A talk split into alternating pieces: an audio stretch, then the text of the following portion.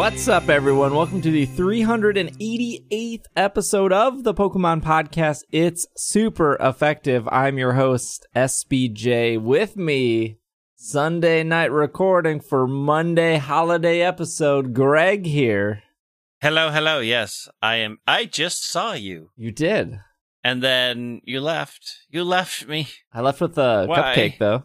Yeah. Oh, did you eat it? Mm-mm. Mm-mm. It's, it's good. Uh, uh, the one I had at the place was very good. Yeah, I was in uh, I was in Minnesota for the weekend. I saw Greg. I saw Will. I saw Will play some Sword and Shield, Oh yeah, I forgot you stayed with him for a little bit. and uh, now I realize why he hasn't beaten the game. Why? He is legitimately the slowest player ever. I could have figured that from from Yeah. him talking about it. yeah, Bobby's also here. How's it going? Uh, I want a cupcake. All right. now that I'm hearing this cupcake talk. Uh, Go- did they add come them to to, Pokemon Go yet? Not yet. Will Will is definitely the person that uh, look. I talked to everyone in the game. yeah, Very, what's the word? Like methodical. Yeah, very just making sure that he checks out every nook and cranny before he moves on. So it was like very interesting to watch that playstyle. I mean, everyone enjoys games differently, but I'm just like, okay, I see it all. Moving on to the next area. Let's go, go, go. Yeah. I Yeah. mean, I, I understand that. I had a friend who I think he had like 300 hours into Breath of the Wild. Wow. And most of it was, he hadn't even gotten 50% of the way through the actual main story. He was just, had so much fun cooking stuff mm. that, I- that that's I where all get his time that went. way. I mean, I was that way with this game because I was spending a lot of time at max raids, and I'm trying to do my combo lock, and I'm falling into the same trap. I keep doing all the max raids. I keep looking for max raids of sword exclusives so that people can get them, and I have not progressed far. Well, I'm pretty far in my sec in my sword playthrough right now. I just got slaughtered at the fighting gym. I lost four Pokemon. It was very sad. Wow. The crits. I'm very angry. Speaking of angry, we have uh, Uh-oh. actually we have no angry. I don't think we have any angry news I this don't week. think so. oh, that's good. That's nice. We have uh so this is our show for you guys. Uh first off, this will come out the day before Christmas Eve, December 23rd, 2019. So if you're celebrating the holidays, enjoy. Thanks for including us in your week.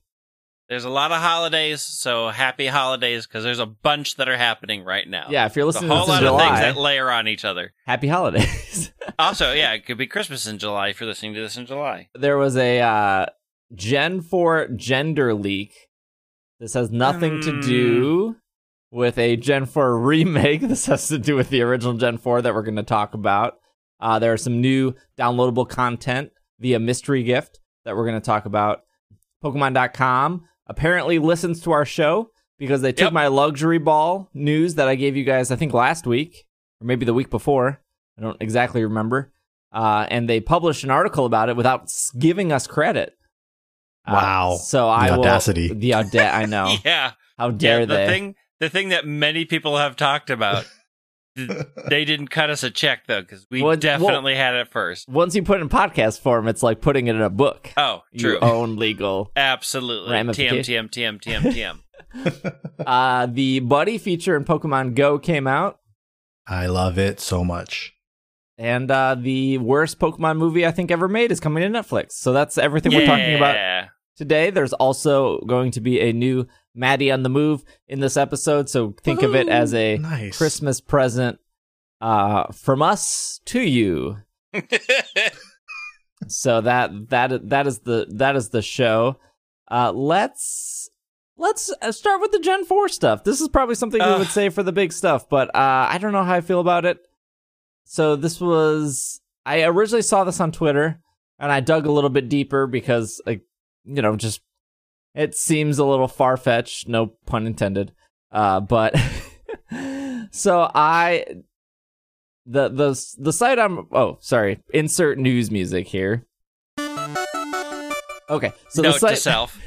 so the site that I pulled this from is NintendoEnthusiast.com. This was two days ago here, titled Gen 4 Leak Suggests Most Pokemon Were Going to Have Gender Differences. Now, this is back in Diamond and Pearl. Now, their source here is the is lavacutcontent.com and I believe we've talked about this site before in terms of Gorochu, which was the evolution of Raichu that that a couple of Right. the people who work worked at Game Freak talked about how they made you know Gorochu and how there was I think sprites of Gorochu in the Space World Gold and Silver demo or back sprites I think at least uh and how they decided to cut it we've we've heard stories like this before, like how Flygon was supposed to get a Mega Evolution in X and Y, or sorry, Omega Ruby Alpha Sapphire, and they decided they couldn't make it work, so they cut it. You know whether or not there's there's I guess, I guess the sources would be that this information is pieced together from different magazines that came out Mm. in Japan back in the day, and they put some stuff together. And in this case, for the Gen 4 leak suggesting that more Pokemon were supposed to have gender differences. Uh, the first part of the leak, according to Nintendo Enthusiasts, says uh, that there are many aspects of this Gen 4 Pokemon leak that suggest that it is in fact legitimate. The sprites are consistent with the information that appeared in CoroCoro, in July of 2006 before Diamond and Pearl released. That issue of CoroCoro stated that male and female Pokemon will now have visibility, uh, visible, distinguishable. Male and female Pokemon will now be visibly distinguishable in most, if not all, cases. Most female Pokemon will have smaller or will have reduced slash lacking physical features. Nintendo Enthusiast also says that it is interesting to note that female Charizard in Gen 4 Pokemon Leak only had one horn.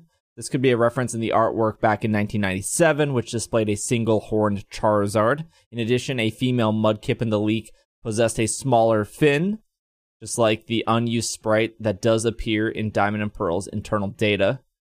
Um, and then all of this then points to lava cut content.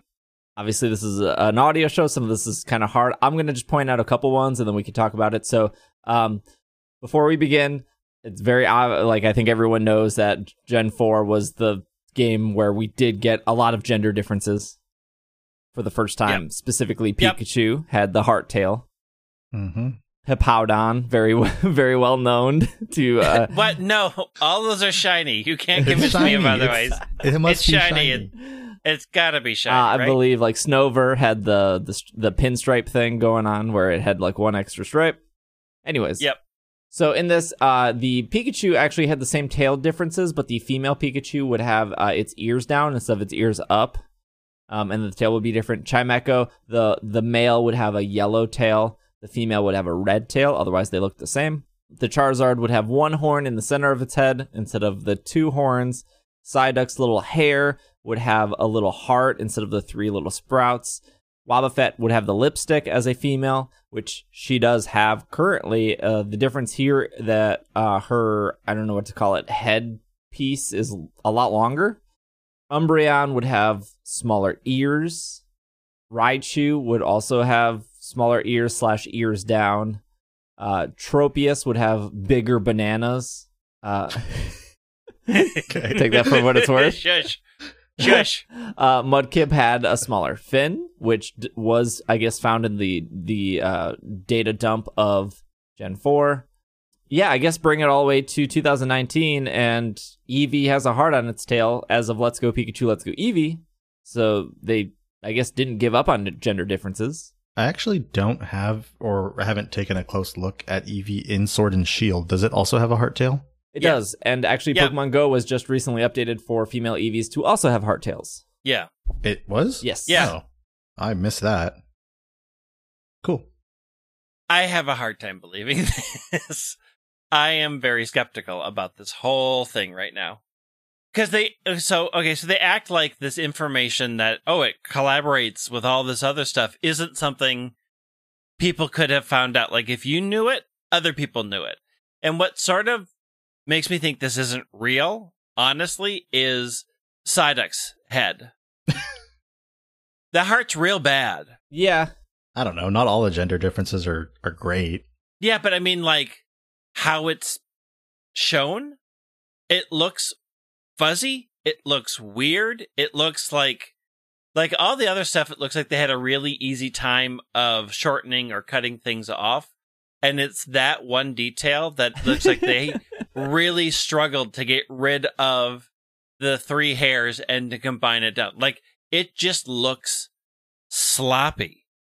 You're not wrong. It, it looks like someone messed up the three hairs and tried to correct it, and then And it tried to got correct too it. thick on both sides and ended up being two hairs. Yeah, it's Yeah. I just like also this is just I don't trust like their reasons for believing it as being real are something who wanted to pass this off as real would make sure it matched. Yeah, the problem with um, I, I, I said this before we started. I think it's cool that lava lava cut content. That's the website, right? Yeah. I'm sure I'm not saying the wrong GameSpot, GameStop. Just making sure things.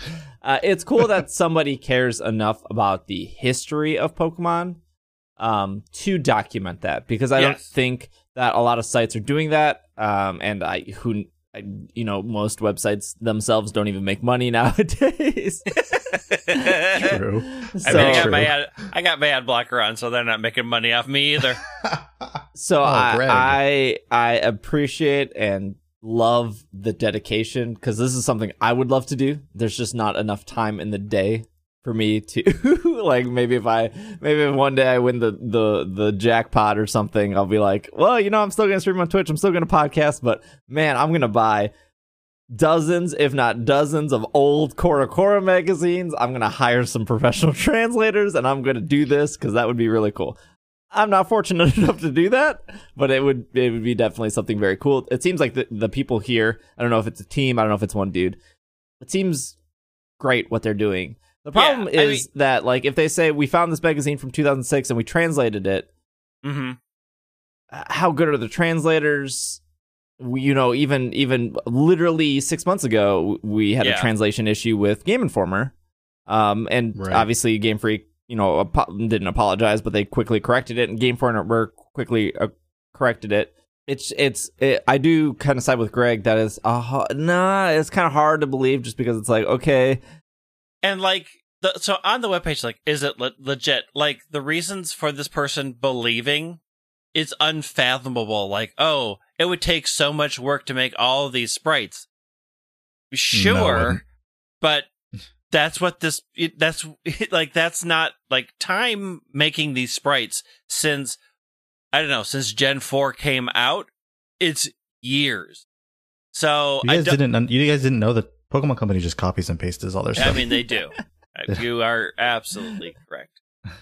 I totally fall into the camp that I believe that they were really pushing for every Pokemon to have a gender difference, and a lot of them do, uh, whether they're subtle or not. Like Tor- Torchics is literally a dot in the butt, but it, it, I I could believe that it would that maybe they figured out it was too much work, or they weren't liking the direction, or it's very easy to believe. I mean, we we know this that they went on Game Freak slash the Pokemon Company went on record saying they were very scared to put even a hat on Pikachu because they were afraid that kids were not going to know that it was Pikachu.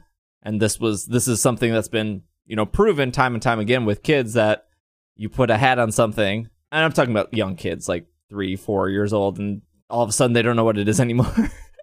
Mhm. And I've seen that happen firsthand uh, with Micah's nephew, who like, here's a Pikachu, here's a Pikachu with a Santa hat. He had no clue it was Pikachu anymore.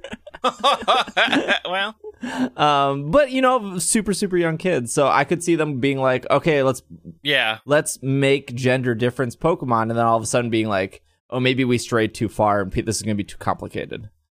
or maybe they tested it out with some people. You know, did a little testing and realized, oh, this might actually be bad to do it to do it too much.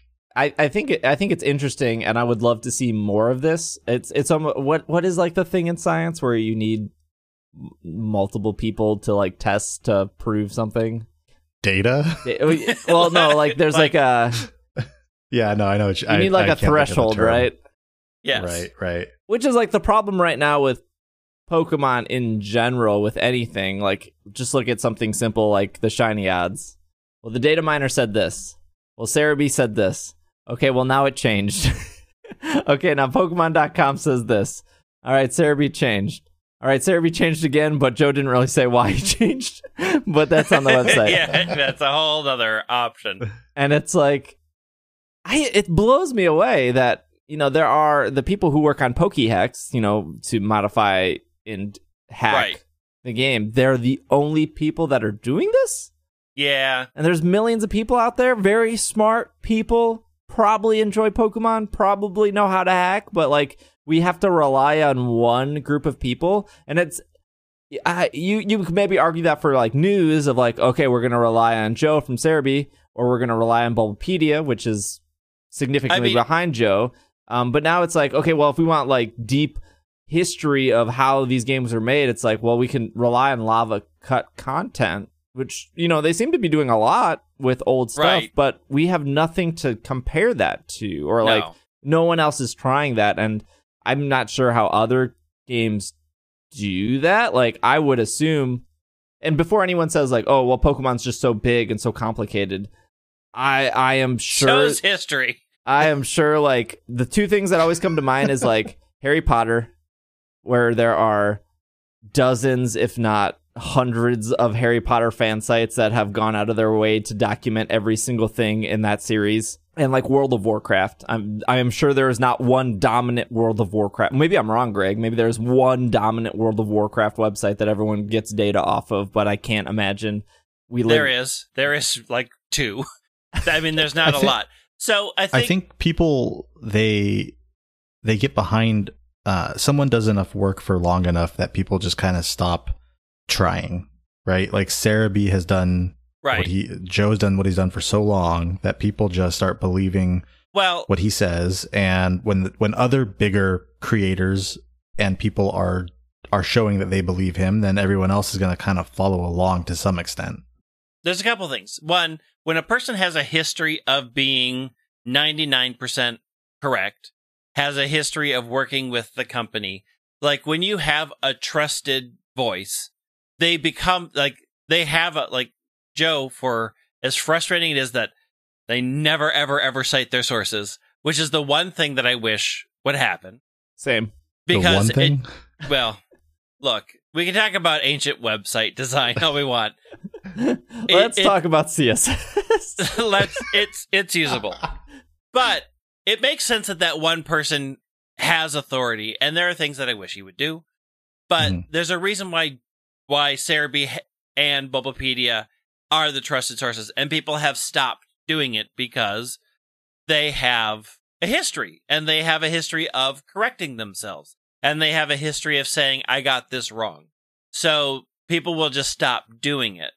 Um right I think we're in a situation where we are trusting a group of people who have a track record, but I don't know that I don't know what their history is on going back and fixing things. I don't know, you know, I sort of trust that people are looking into them, but like anything, I take stuff with a grain of salt. Like, okay, I, I still don't fully believe that the gold and silver leaks are true, like that whole sprite thing. I still haven't seen anything like definitively to say, yep, this is how we verified that. But ultimately, things like that, I guess, don't matter. It's a fun story, and maybe the story being fun is all we need. and that's I have a hard time believing these Gen 4 leaks, but it's also kind of a fun story, so sure, this is what was meant. But, like, I'm not going to ever pass that off without a caveat. Like, I read this on a website. I have no idea if it's true, but it's kind of fun to think about. Right. And I mean, on top of what you're saying, Greg, the other factor you have here is money. Yep. Right? Like, where, like, there's no money in doing what Joe does. I mean, there is for him. Well, there's yes, there is for him Yes. because I'm sh- For him. because you know, and and he he's bragged about it and rightfully so. I mean, it would be something I would brag about when he said like, "Hey, last month was the best month ever in the history of Serebii when it comes to views." I'm sure, Sure. every click is a tenth of a penny, and those pennies add up. And uh, obviously, he's made a career off of that website. Absolutely. And the, and especially when you have something, someone that's so, I mean, you saw the views. I think he, what did he say? He said something in the range of 2 million or some million number of views on his website. So you're going up against that at this point if you're trying to Yeah. to and and in in any way you're going to be in competition at that point. You, there's no way to not be in competition with that. So I think it's really hard for someone to say, you know, oh, I'm going to I'm going to try to go at this from a different angle and, you know, uh compete with Serebii uh, unless they already have money or they have another like means of getting money, they're probably not going to put a whole lot of time into it. And I mean, we have to admit that there was a lot of time that Serebii Serebii went without money. Right. Money coming in now was not how that started. Absolutely. So, I mean, you have to also sort of say, hey, this is because for X amount of years, they made no money and were losing money, but kept up with it. Like, Yeah, because it's clearly a passion. he just yeah. celebrated 20 years. So Yeah. there are a lot of years. I'm sure there are at least a few years of no money or losing money. Probably Oh, more than probably that, more like- losing than not, right? There's Yeah, probably more I- years of him losing or not making anything than making money. And I know like money it, it sucks when it's like, oh, it's about money, but I mean honestly, if someone has to make money to live, it's then it, it's, about, money. Nothing is Yeah. free. yeah. like, I mean, it's it it it may not be about getting a profit. Like, not everything's about profit, but you do need the basics to keep things running. So it's always going to be about money because nothing is free. Like, there's no there's no server out there is like, well, we all love Pokemon so much, we're gonna house this gigantic database for free. Like, that's just not a thing. Right. I mean, you saw that like there was a website called Furret Turret, and they were hosting. I love that website. they were hosting all the 3D animations from X and Y and Sun and Moon and stuff. So if you wanted, you know, Bulbasaur, so the the the Bulbasaur that you would fight in like Sun and Moon, that animate that like model that was, you know, idle animation, you they would they pulled that out separately as like a PNG. So a lot of people on Twitch would use those if they were hunting a specific Pokemon or they were going through a playthrough of a game. And they hosted for at least two to three years um, because I would point people to it when they were like, "Hey, uh, that's where did you get the shiny Furret on your overlay for your Twitch stream?" And I would be like, "Oh, it was Furret Turret, you know, completely free. You know, I didn't make these. Um, it's only if I'm using it, I feel like it's my right to be like." This Right. is where I got it from. Yeah, absolutely. Yeah, That is- I that mean, I'm it's not only going to tell to- you the yeah. free resource I used. But they just shut down recently, and it was just because they didn't want to pay the server cost anymore. Yeah, I mean it's very understandable. It's not cheap. Nope. So go so going back to just simple data mining, or in this case, what uh, Lava is doing, which is you know finding old magazines and then having people translate them. I would love to be in a position to have disposable income because I do care about Pokemon so much to be like, hey, where is a game designer that I can pay so you can look at this code and tell me or verify Right. the shiny odds Right. and there are, there are probably there are probably well it's also who you know right there are probably people that do care about shiny pokemon in a franchise they love so much that and maybe maybe maybe they believe joe's website maybe they don't although that was one of our arguments a couple weeks ago that joe changed the shiny odds and really didn't provide a source um so we were just you know tending to believe it but there's not everyone has a price right if you're like hey i know your weekend's Yep. important I have a lot of money on the table. Can you look over this code and, you know, see what you can find and then we'll compare sources here? Because at this point, we're relying on like four people who work as a Yeah. team on Pokey on PKHeX. Yeah. I I'm not like I said, not doubting Lava's research, but we literally have nothing to compare it to. Yeah, we have a lot of monopolies in the Pokemon community. And unless unless Game Freak's gonna come out and verify these kind of things, we're kind of just left being like, Yeah. Yeah, that sounds cool. I, I I don't know, and I guess you made a great point, Greg. Is like it's it was a great read Yep. and it was fun, but at the end of it, it's like uh, I'm just gonna shrug my shoulders. I guess that sounds all right. yeah. right. Exactly. All right, uh, let's just get this news out of the way. Uh, Pokemon the movie, The Power of Us, coming Yike. Still haven't soon seen it. to Netflix. I will see it now that it's going to be on Netflix. You though. are You are so lucky. that I haven't seen it. Yes, I wish I could go back to that life pre power of us. Let me let me Oh, tell no. you what you're missing, Bobby. Uh, Nothing. Ash and Pikachu's 21st big screen adventure, Pokemon the Movie A Power of Us, will be able to stream on Netflix January 1st, 2020. Celebrate the new year by joining the iconic duo as they travel to Fula City during the annual Wind Festival, which Ooh. celebrates the legendary Pokemon Lugia. While they're uh, while there, they meet a wide variety of characters, including a young athlete, a compulsive liar, a shy researcher, a bitter old woman, and a little girl with a big secret. When a when a series of threats endanger the festival and the city, they all must all team together to save the day. And what part does the mythical Pokemon Zeraora play? I love Zeraora so much. Grab some Yeah. snacks, settle on the couch, and enjoy Pokemon the movie, The Power of Us, Keep- starting on Keep New that Year's love Day. where it is. Don't Well, ruin it.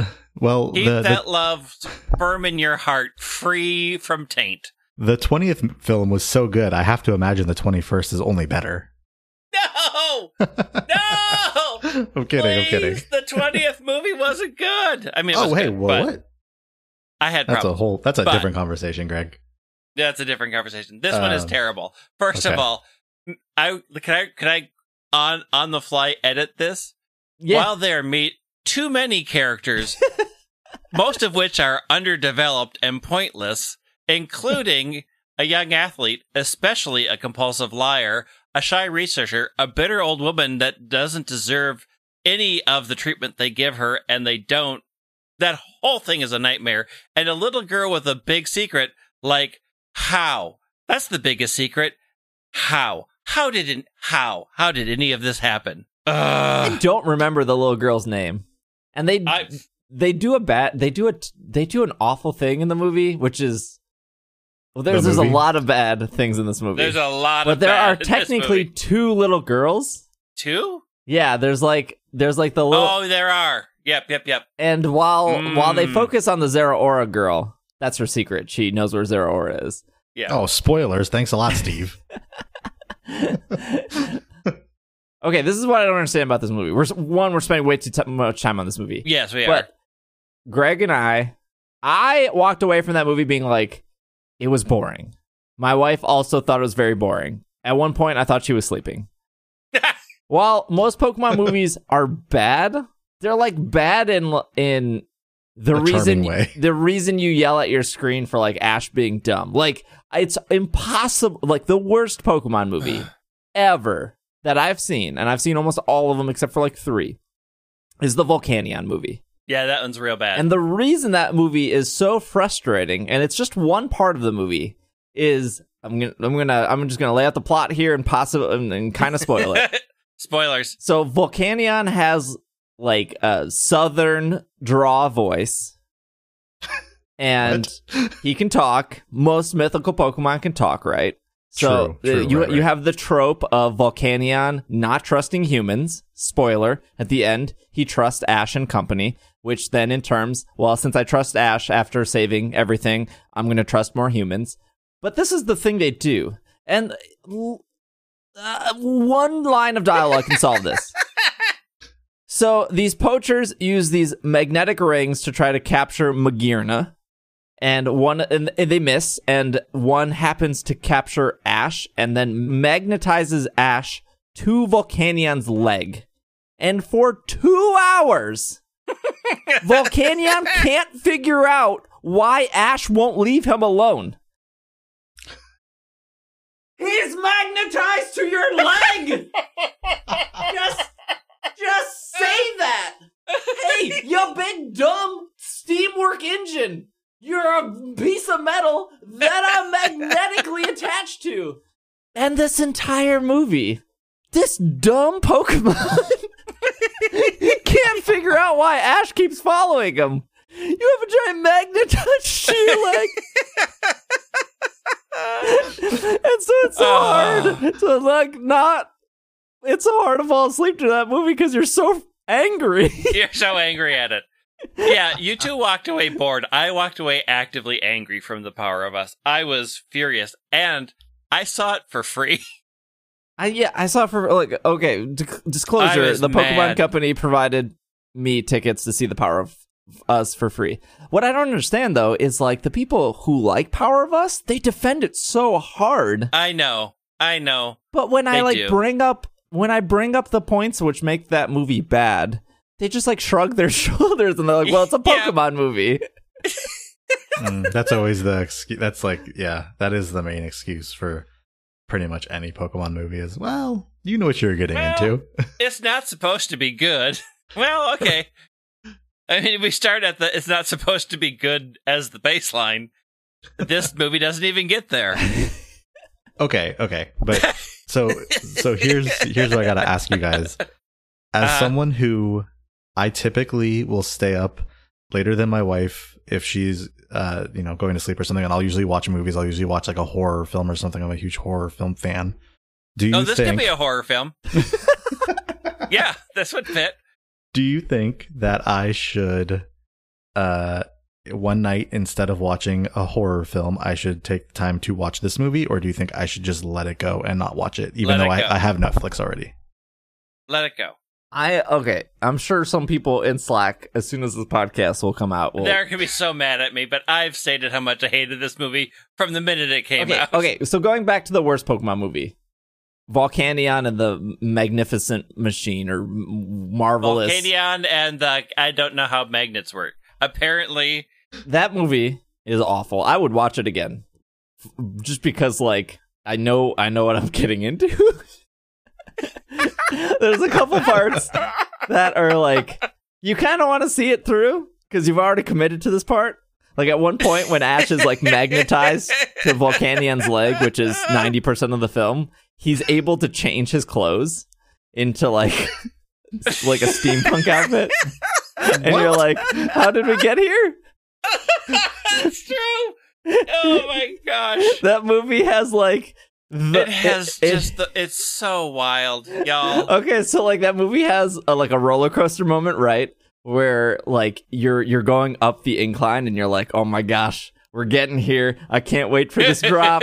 and then it's like you just realized you got on the wrong roller coaster and the drop is like for kiddies. It's like a like a 4-year-old Yeah. roller coaster, so you're like so excited to get to the top and you're like, "Oh." And that part is like when when uh Bonnie is like, "Squishy, call your call your other Zygardes." And then all the Zygardes come together and they form the Megazord and you're like, "Oh my gosh, this is to get real. We're to see m- mega morphing Zygarde uh, destroy everything. Heck yeah. And it lasts like two seconds. And you're like, well, I mean, it was cool when he like came together, I guess. Man, I wish he kind of had some screen time.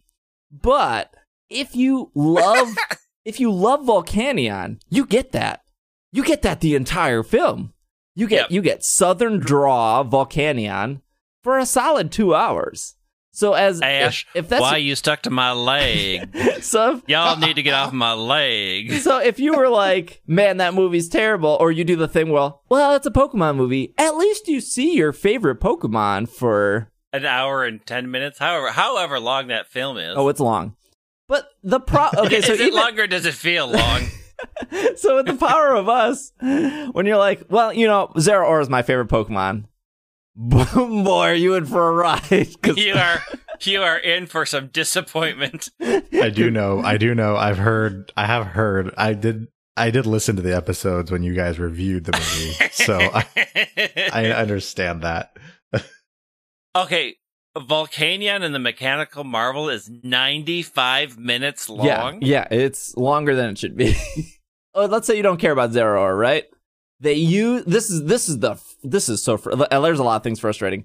They use the the lot. movie is called The Power of Us. Remember that this came after I Choose You, which was a reimagining of the first couple episodes of the Pokemon.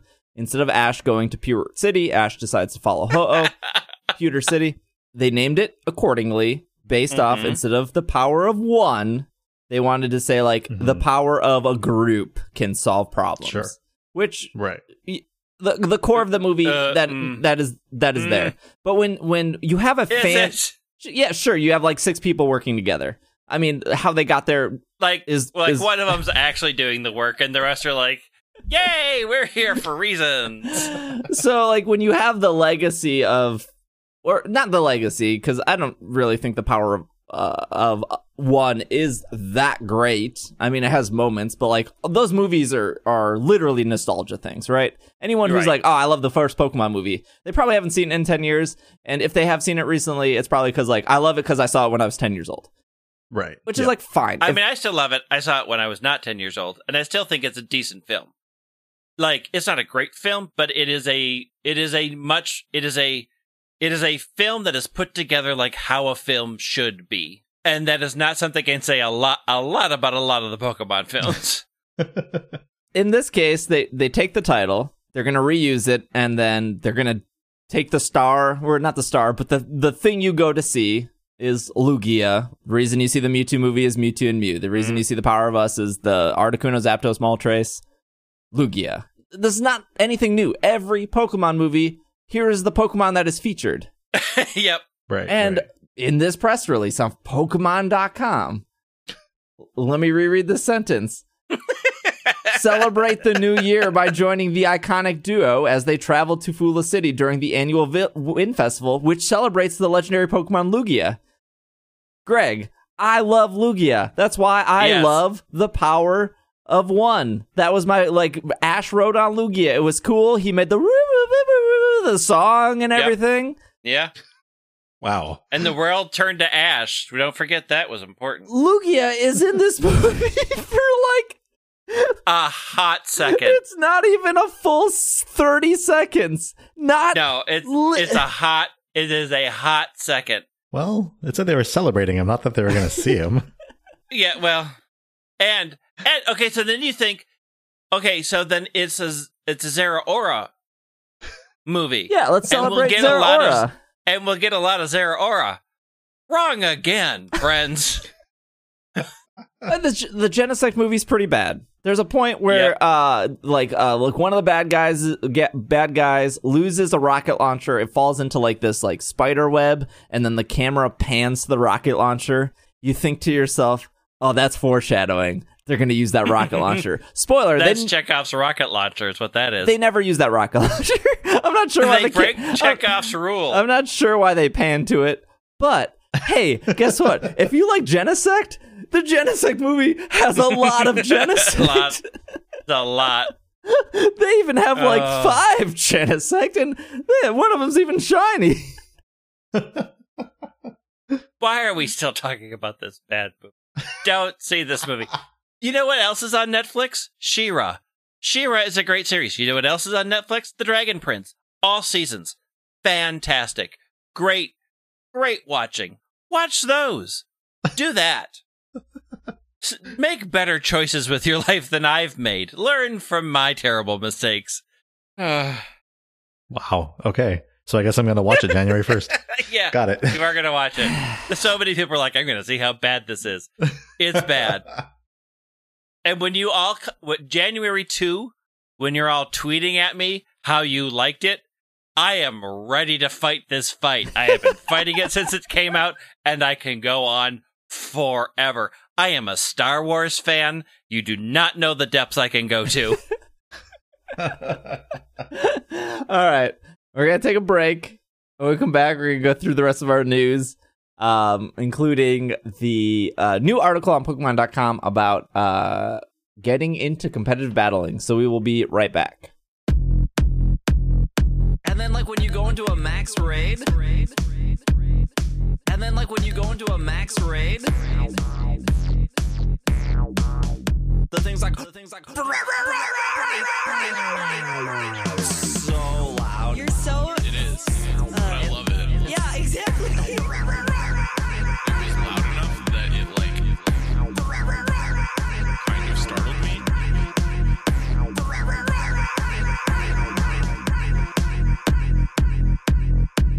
Okay, this is off GameSpot.com. Uh, actually, it came from Twitter first. This past week, Pokemon's official Twitter, English Twitter, changed their image to a picture of Ball Guy, and then they changed their name to Ball Guy. In doing so, they didn't really do anything. well, I mean, Ball Guy is the best. So really why do you need more? That's all you need. Ball guy. I mean, that's it. Like what? the Japanese side of things, there were a bunch of codes that got released, which I'm assuming will probably come to the English Twitter in like a week or so. Because they haven't. That's why they would change the thing to Ball Guy. To be like, here's Ball Guy's codes. But maybe not, I guess. So the codes are. I'm not going to read them out because they're really complicated. like it's K zero U N one M M A S. You say you're not going to do it, and here we Well, are. Well, that's one of them. read it out, Anyways, yeah. the the first code gives you one fastball, one moonball, one level ball. The second code gives you one heavy ball, one lure ball, one beast ball. The third code gives you one love ball, one dream ball, one friend ball, and then the last code, which is just present, gives you ten luxury balls. Um, and that will be in the show notes if you want to click through it. We'll have it all listed for you. Those are valid until January 15th. There's a lot of things that end January 15th. So those codes end on January 15th. If you want your Gigantamax Meowth, that's February 15th. Butterfree and Snorlax, January 15th? January 15th. Yep. To the 2020. Butterfree, Snorlax, every other promoted raid seems to be ending on January 15th as well. Pikachu and Eevee, I think, are unlimited. So as long as it reads the data of your game, I, I expect the English Twitter to eventually tweet out those codes. I'm sure they will. Uh, the other thing is this went live on Thursday night around 6 p.m. Central Time, but Delibird became a promoted Pokemon in Pokemon Sword and oh, did I say those sh- swords? Those codes were for Sword and Shield. I think that was probably obvious. I mean, I've been plugging it into my 3DS next to me, and it's Not not, working. working. Same with Let's Go Pikachu. What's going on? Yeah, friend what's ball. going Let's on? go Pikachu. Uh, so. Mm. Uh, so I discovered this when I was streaming that Delibird was promoted. It's really easy to, you know, kind of easy at this point now that we did the whole promoted conversation last week with Will that, you know, a three star Delibird should be a 100% catch rate for the host. Host happens to fail it. All of a sudden, you, you're seeing more Delibirds. Uh, that was officially released. That it was officially said later on that um, Delibird is promoted. Uh, from now until December 26th, I think I saw Bobby tweet that you got like amazing rewards, but when I was doing it, I got Yeah, real I've garbage rewards. So I don't. I've When gotten I- great rewards. I got Yeah, another I, uh, Destiny knot. I got a couple Oh, of stones. I was just commenting on. Well, I did a five star, and I've I've done multiple five star Delibirds since then, and gotten the same rewards. But I got uh, six extra large uh, experience point candies and six large ones Yeah, from I've each of those that. five star raids. I don't know if something changed or if it's just like just the five star ones award. Oh, I mean, it should is just the five star ones because the four star ones, uh, I got six large and ten, or sorry, six medium and ten large. Yep. They so they're definitely giving out more candy. Yeah, they are, and they give out, and some of them give out big items. Like I've I've gotten a second Destiny knot, and I got a, a couple of stones. So there is a reason. Like if you don't want to catch Delibird, the rewards for doing the raid, it, they are giving you nice things. Um, I think again it's random, so I fought a bunch and I haven't gotten like the candies are up, but I've gotten some pretty good items about fifty percent of the time. But Steve, weren't you saying you didn't? You only got a couple candies. Yeah, I was. I was getting one rare candy and no dyn- like no extra large, extra small, medium uh, at all. But I think I was doing. I think they they must have mod. Uh, so they turned this on without setting an update. Sword and Shield has yet to have an update. So this Correct. this is a server Yep. side thing that they're controlling. And also, I I have just like heard stories where people were trying to catch Gigantamax Snorlax, and then it changed into Delibird when they caught it. It's just like Pokemon. It's Get just like how. Pokemon Go yes. works. You know, with that same like community day thing. So while I didn't see it happen, I totally believe it. But I also believe that they probably adjusted the rewards. Probably once they announced it. Yeah, once they announced it. Um, so I, I guess I'll I'll I'll figure it out this week because uh, there's what as when this podcast goes up, there's like two or three more days of Delibird. So that's re- Yeah, Yeah. because like the thing they put out was, um, and you'll like like Delibird has a present for you. So like they made it sound like Delibird once I announced it, Delibird has nice things to give you. So uh, Right. they may have changed it once they put the official release out. Because I don't know, I don't remember when I got the better items. Like I don't, I wasn't paying that much attention. So it may have been after they officially announced it. It was definitely later in the night for me. I usually don't start playing till super late, so it was it was much later than when you were playing, Steve. Yeah, I mean that that would make sense. Uh, I think that's great though. I I love. Um, I mean whether the items are good or, good or bad, I think it's cool that they Yeah. put a small little like Christmas event. Yeah, it is. It's it's cool to see it, uh, especially because it's the first time they're doing anything like this, and to see how quickly things are able to change without, like you said, without any updates is really cool to see. Yep. Also, I was surprised. I had forgotten that the cartridges don't store my data anymore because oh I no! I tried to do the thing where I put my shield copy into my other switch because I was going to do trading for my sword playthrough. And when I turned it out, I'm like, oh, why am I playing my husband's character? this is my copy of. Oh, I Yep. see. Uh, this is another nail in the coffin of me not buying both uh, both items. Probably in about ten years, I'll finally stop buying both copies. But you have to see the differences between Gordie and Melony, obviously. I mean, I I will maybe. Obviously. I don't know. Other thing, Wait, do you? Sorry, Greg. Do you have both? Sword, you don't have both sword and shield. Or you I do? have both sword and shield. Yeah. Okay. Okay. Got it. uh, other thing to note, which I just think is pretty interesting. Uh, m- m- most people probably know this, but if you if you go to uh, enter the like friend ball code or the beast ball code, and your account is not tied to Nintendo Online, you don't get it. The mystery gift Hmm. is tied to Nintendo Online. In order to do that, I don't believe the Pikachu or the Eevee are because that's just checking the to see if you have save data of Let's Go Pikachu, Let's Go Eevee on the device. But if you wanted Gigantamax Meowth or you want these extra Pokeballs, you do need Nintendo Online, which I'm sure for people who don't have that, which I don't know, you spent three hundred dollars on a Switch and sixty dollars on a game. I guess I totally understand money's tight, but what's another twenty five dollars at that point? You might as well go all in. I, yeah, I mean, I feel like people who who played 3DS and only played, or not only, but mostly played 3DS or the DS and game, all that stuff. Uh, it's like, oh, I gotta pay for online now. But if you are like someone who played, like me, who played Xbox Live for a bunch of years, you're like, oh, it's only 25 bucks. That's Yeah. great. so it's really the perspective, I guess. and look, I'm not here defending Nintendo Online. I don't think I don't think it's made any of Nintendo's online services better. But I'm just letting you know if it's not working for you and you don't have Nintendo Online, it is behind that $25 a year paywall. So And you do get some classic Nintendo games with Nintendo Online, which is fun. you do. Which is it's a I think it's fun. I mean, I not everybody might think so, but I think it's cool that you do get those classic Nintendo games and for $25 a year. Okay, so before we get to our train raid hatch breed victories in Pokemon Sword and Shield off Pokemon.com, I'm going to throw it over to Maddy for our second episode of Maddy on the Move. So take it away, Maddy.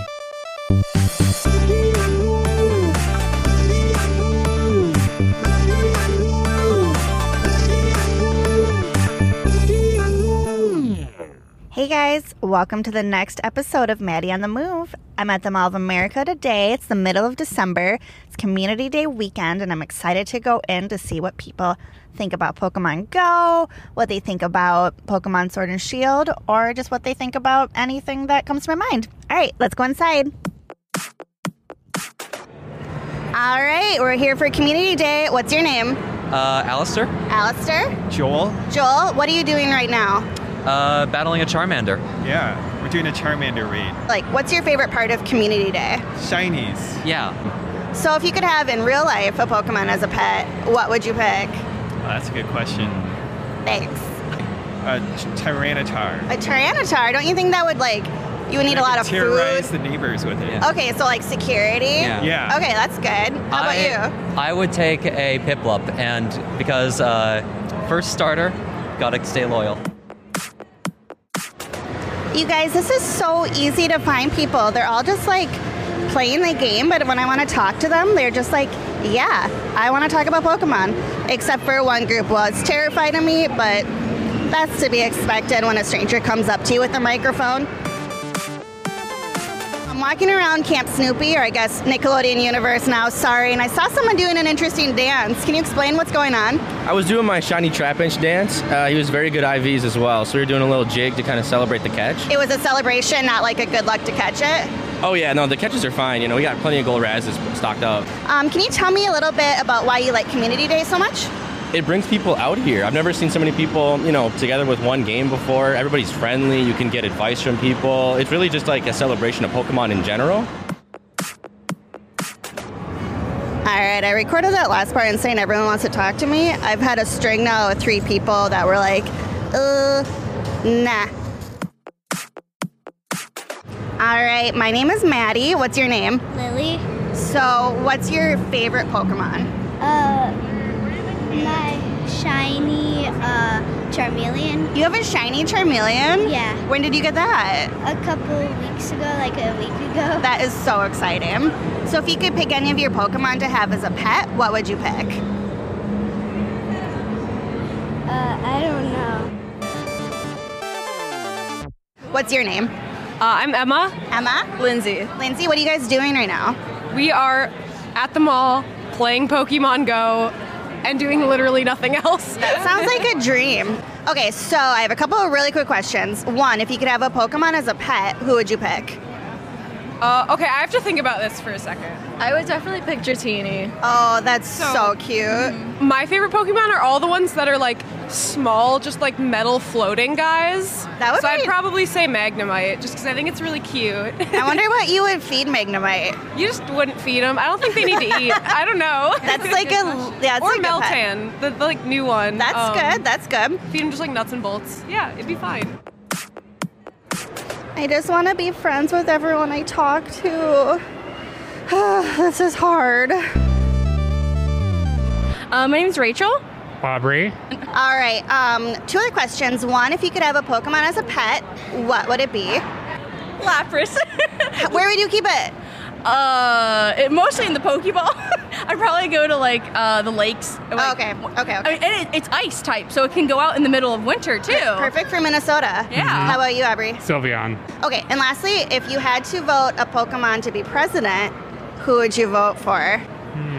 That's interesting. Yeah, it's kind of a thinker. Someone said Mewtwo, and that terrified me. Oh, that would yeah, that would be too scary. But Mewtwo is reformed, so like, True. like, you might just be okay. Oh man, I think if I were to pick any of them, you know what? I would go with the new legendary, uh, the, the the new uh, the either the sword or the shield. I feel like because they're like the heroes. doggies. Yeah, they look pretty cool. You agree? I would go with Sylveon. still. Sylveon? a President Sylveon? I would vote. All right, my very first community day and my second segment of Maddy on the Move, I'm going to consider it a success. We'll see you next time on Maddy on the Move. Until then, see you in cyberspace. All right, thanks, Maddy. Uh, we are back. I didn't hear anything. yeah, what? My audio Don't- cut out. Don't ruin the 10 illusion of how podcasting works. Don't do this to me. yeah, you did that on your own last time, Steve, right? I did, yes. People in chat were like, "How did the other hosts not say anything about it?" I'm like, "I didn't know what happened until I listened to the episode." I mean, I was there when it was recorded. Oh, that yeah, that makes sense. I was completely like completely thrown for a loop when I saw like new segment and heard you talking. I was like, okay, he definitely recorded this on his own. Maybe you were just zoning out when I was talking Uh, with Maddy. Look, it I is had to very think about likely it. that I stopped listening to you at some point, but I did have to think about it. I was like, oh my god, did I completely zone out of like a whole introduction? Maddy had it. Well, Maddy had it a week. So she gave it to me at the end of Galar, and then we did our first episode back from Sword and Shield. But that episode was so long.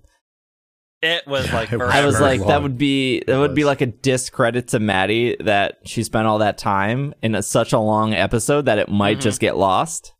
Uh, so that's why I Right. saved it. Totally. That was good. It was great.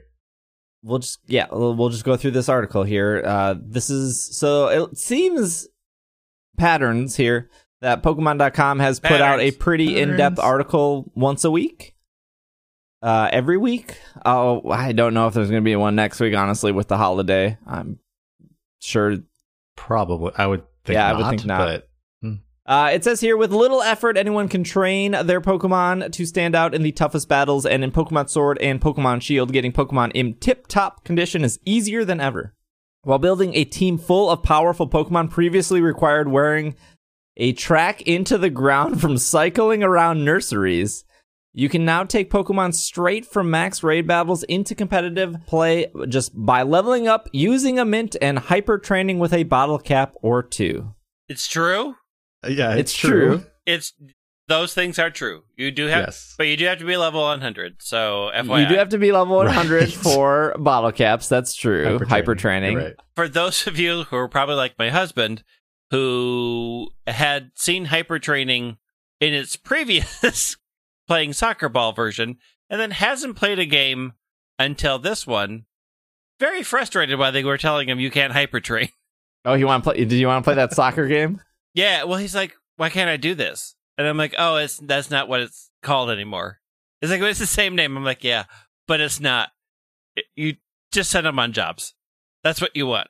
Hyper trainings for stats.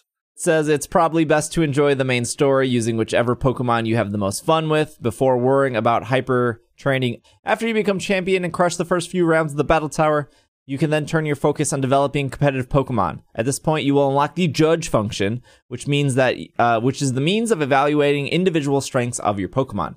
Individual strengths represent the affinity each individual Pokemon has for each stat. A Pokemon with higher individual strengths for attack will have an attack increase faster and have a higher maximum attack stat of a Pokemon of the same species with a lower individual strength or attack. Not surprisingly, to optimize a Pokemon's in battle, you should shoot for best individual stat it in each Pokemon is using. In addition to each stat increase your Pokemon derives from individual strengths, there are a few factors in that go into preparing competitive Pokemon. Aim for the following: best individual strength in each stat. You can hyper train the best Pokemon that didn't start with perfect potential up to par. A nature that is that suits your role in battle. Your Pokemon's nature increases the growth of one stat. That stat is red on your summary screen at the expense of another stat, which is in blue.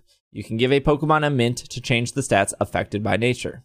Can I just take a moment to say how much to this day it still bothers me that the good stat is red and the bad think that's stat a- is blue? I, I I totally agree. agree. with you. It confuses I, me every time. I time. see red as stop bad Yep. or yeah, negative. because everything else in life is red as stop. And so when I see that, I'm like, oh, I've got. Nope. In this game, is it, Yeah. I can't. It bothers well, me to this Nintendo's day. also like Yep. the as somebody who has played a lot of non Nintendo stuff, it bothers me that like the A and the B button are flipped. Right. Oh yeah, yeah. yeah. I Yeah. mess it up all the time. Yeah. Uh, maybe one day. uh, the ability you want your Pokemon to have. Pokemon typically have uh, one of two potential abilities when they are discovered in the wild, and a Pokemon you catch in a max raid may instead have the hidden their hidden ability, which is rarer. You can give your Pokemon an ability capsule to swap between two or more common abilities like Growlithe, Intimidate, and Flash Fire, but it won't help to swap a Pokemon to or from its hidden ability, such as Growlithe with the hidden ability Justified. The one thing about this section of the article, uh, for the best individual strengths in each stat section, they mention hyper training, but they didn't mention the bottle cap, which is interesting. Yeah, you kind of need need- that. you need a bottle need cap. that. I'm just saying for Kind of people important. like if you don't know, you do need a bottle cap to with hyper training to make the stat become best.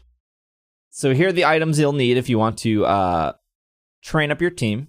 Ability capsules, which can be purchased at the Battle Tower with BP. They don't say what the cost is. It's 50 though, I believe. Um, Yeah, or a did they reduce it this Yeah. game? Um, I think it's 50. Mm, I think it's fifty. Yeah, 50 sounds Uh, right. bottle cap. They can be purchased at the bottle Oh, there you go. the battle tower with BP, or uh, you can receive them from max raid battles, or uh, you can get them from the digging duo in the wild area. My tip is left guy. not right. Right guy has has has the the he can get a lot for you, but it's all garbage. Left guy gets you little, but it's the good stuff. Incorrect. I have gotten. So, I mean, yes, in general, the, the the one guy who does less will get you better things, but I have gotten more better things from the right guy than I have from the left. man. The Yeah, the left I've had- guy The left guy guy the- wants to go like twelve times, and I got a Right. lot. I got because it's more chances to get that one percent of a really good thing. The right guy does it once or twice, and it's a it's a slightly better table, but I'm not getting as Sometimes many the left guy to will hit be like. table. Sometimes the left guy will get like twelve things. Wait, the left guy is skill, right? The left guy is the skill guy. Yeah, He's the only one that'll get you the fossils that aren't found Correct. in your version of the game. Too. Right. So if you're if you're looking for the fossils, left guy. Uh, you'll need experience candy, extra large, rare candy, or similar, which are required from winning a max raid battle. You should technically only use experience XL up to like 95, I think, 97, and then you should top it off with rare candy. Because the jump between like 97 and 100 is so much candy that that's where the rare candy buffers. Because like one XL candy will get you from like level 1 to level 30 and then you'll need like 30 XL candies to go from like 1 to 70 I think. Anyways, save your rare can like save your rare candy to top it off is what I'm saying. That's that's the trick there. Uh lucky egg which you can get from the chef in Hulbury after making deliveries. So if you haven't done that yet, go back to Hulbury. That is the town with Nessa. Go back to the the the fancy restaurant. He will have you do I think three deliveries. Do those. He'll give you lucky egg. Yeah. And then finally mints, which you can purchase from the battle tower. They are fifty. So if you don't want to do the max raid, for whatever reason, they also don't. Men- well, I guess they mentioned EVs in a different article, maybe. Anyways, if you if you want no breeding at all, max raids, mints, ability capsules, bottle caps, good to go.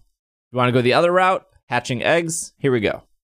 Hatching eggs was once questionably the best way to develop top tier Pokemon, but that familiar method is always not the most efficient uh, option these days. Now, the fastest way to get a Pokemon with perfect individual strengths is to catch a Pokemon that already has strong individual strengths in most of its stats, and then do hyper training at the battle tower by using bottle caps.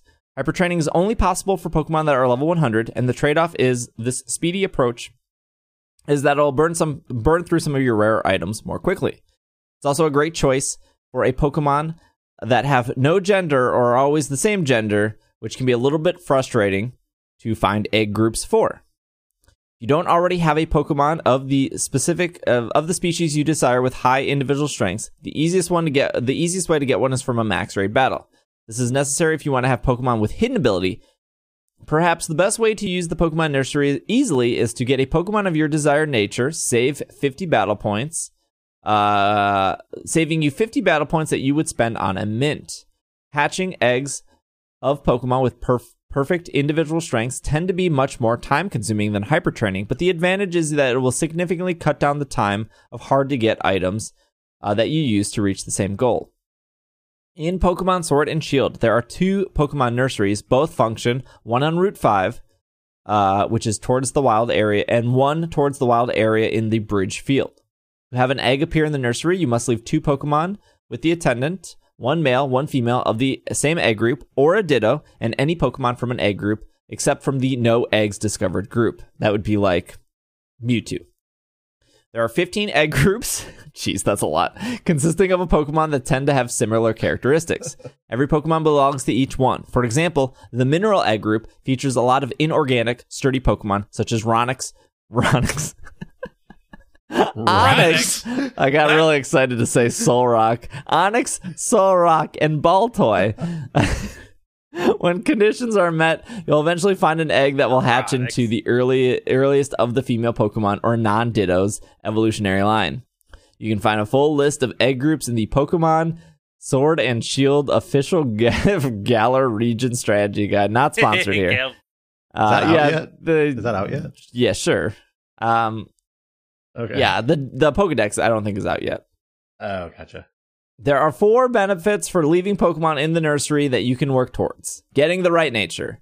Let's say you're working towards a Raichu with a timid nature. You can start off by putting a female Pikachu or Raichu in the nursery, then a Ditto or a compatible Pokemon with the timid nature. Then you give the Pokemon an Everstone in the nursery. Each resulting egg you find will contain a Pichu, the earliest Raichu evolutionary line, and they will all have the timid nature. That is 50 battle points saved. Getting great individual strengths by hatching egg is laborious but reliable means of acquiring great Pokemon. You will need a Pokemon with several best individual strengths. Uh, to start with, hyper training is no substitute. Pokemon that hatch from eggs are typically have three individual strengths that match the Pokemon that were in the nursery you found. Uh, if you either have a nursery Pokemon, have either nursery Pokemon hold the Destiny Knot, five of their individual strengths will be passed down, leaving one fully to chance. If you can put two Pokemon in the nursery that between them have maximum individual strengths in each stat, you should eventually end up with a Pokemon that inherits the best individual strengths for both Pokemon. You can increase the odds by continuing continuing to replace the Pokemon in the nursery with new ones that have better and better stats. That Eevee and Pikachu with perfect stats is like the best thing that's ever happened to me.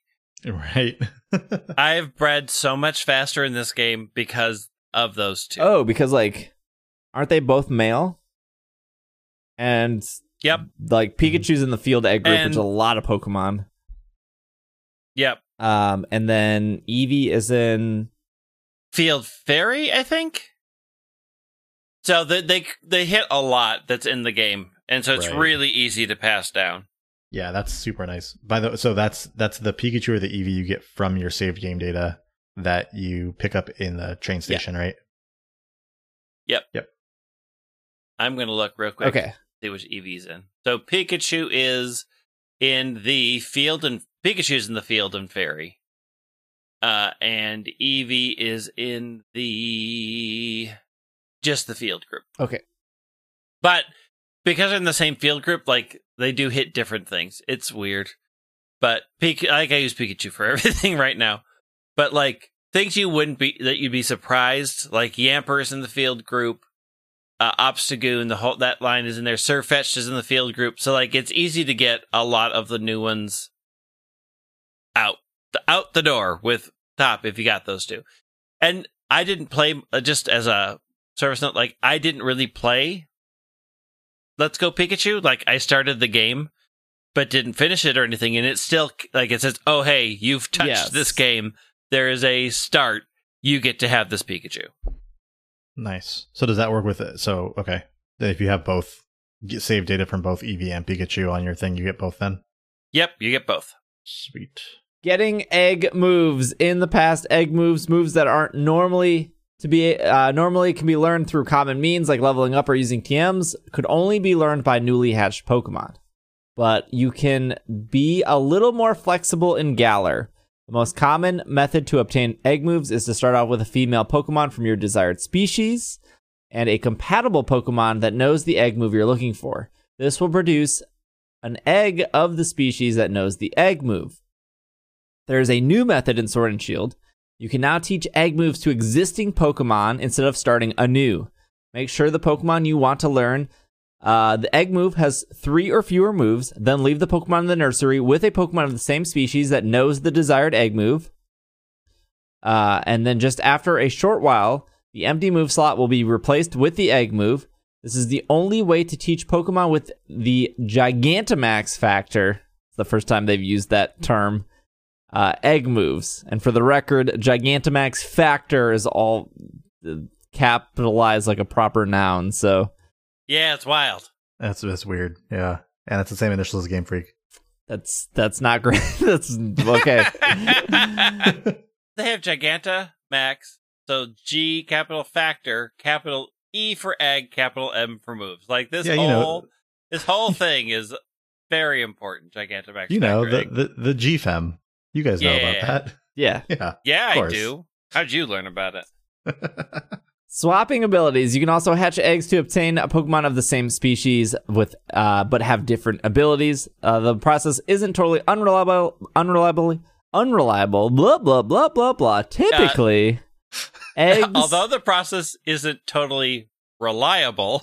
yeah. Typically, eggs have the same ability of the female Pokemon in the nursery or the non Ditto Pokemon if you're working with Ditto. But sometimes an egg will hatch with a different ability instead. Likewise, an egg that can inherit an hidden ability could also inherit one or more common abilities instead, but the hidden ability will never appear if neither Pokemon in the nursery has it. I hate this paragraph because it doesn't like tell what what what are the odds then, Game Freak? Yeah. I don't. I mean, I know No. what the odds are. Yeah. Right. Like I heard they were I'll better in this game. it. They are better in this game. Again, it, it they leave out that the female ha- tends to be the more important person as far as uh, abilities are concerned. Um, so for hidden abilities, the female Pokemon, if you have a female Pokemon has the hidden ability, it's more likely to pass it down. Uh, males can pass it down, but only with Ditto. And in both cases, it's a 60% chance that the hidden ability is passed down. Um, if the female has ability one, it's an 80% chance that the ability one will be passed down. If it has ability two, it's an 80% chance that ability two will be passed down. So whatever ability the female has is the one that's more likely to be passed down.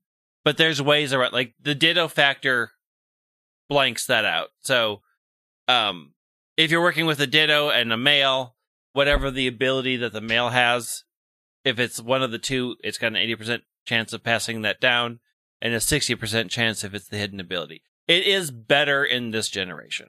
So I think I- it was 50 before. Ideally, you want you don't want Ditto. Ideally, you don't want Ditto. Ditto makes things slower, but if you only like if you have a male that has a hidden ability, your only option to get a female with that hidden ability is to breed it with a Ditto. Because if your female doesn't have hidden ability, it won't pass down.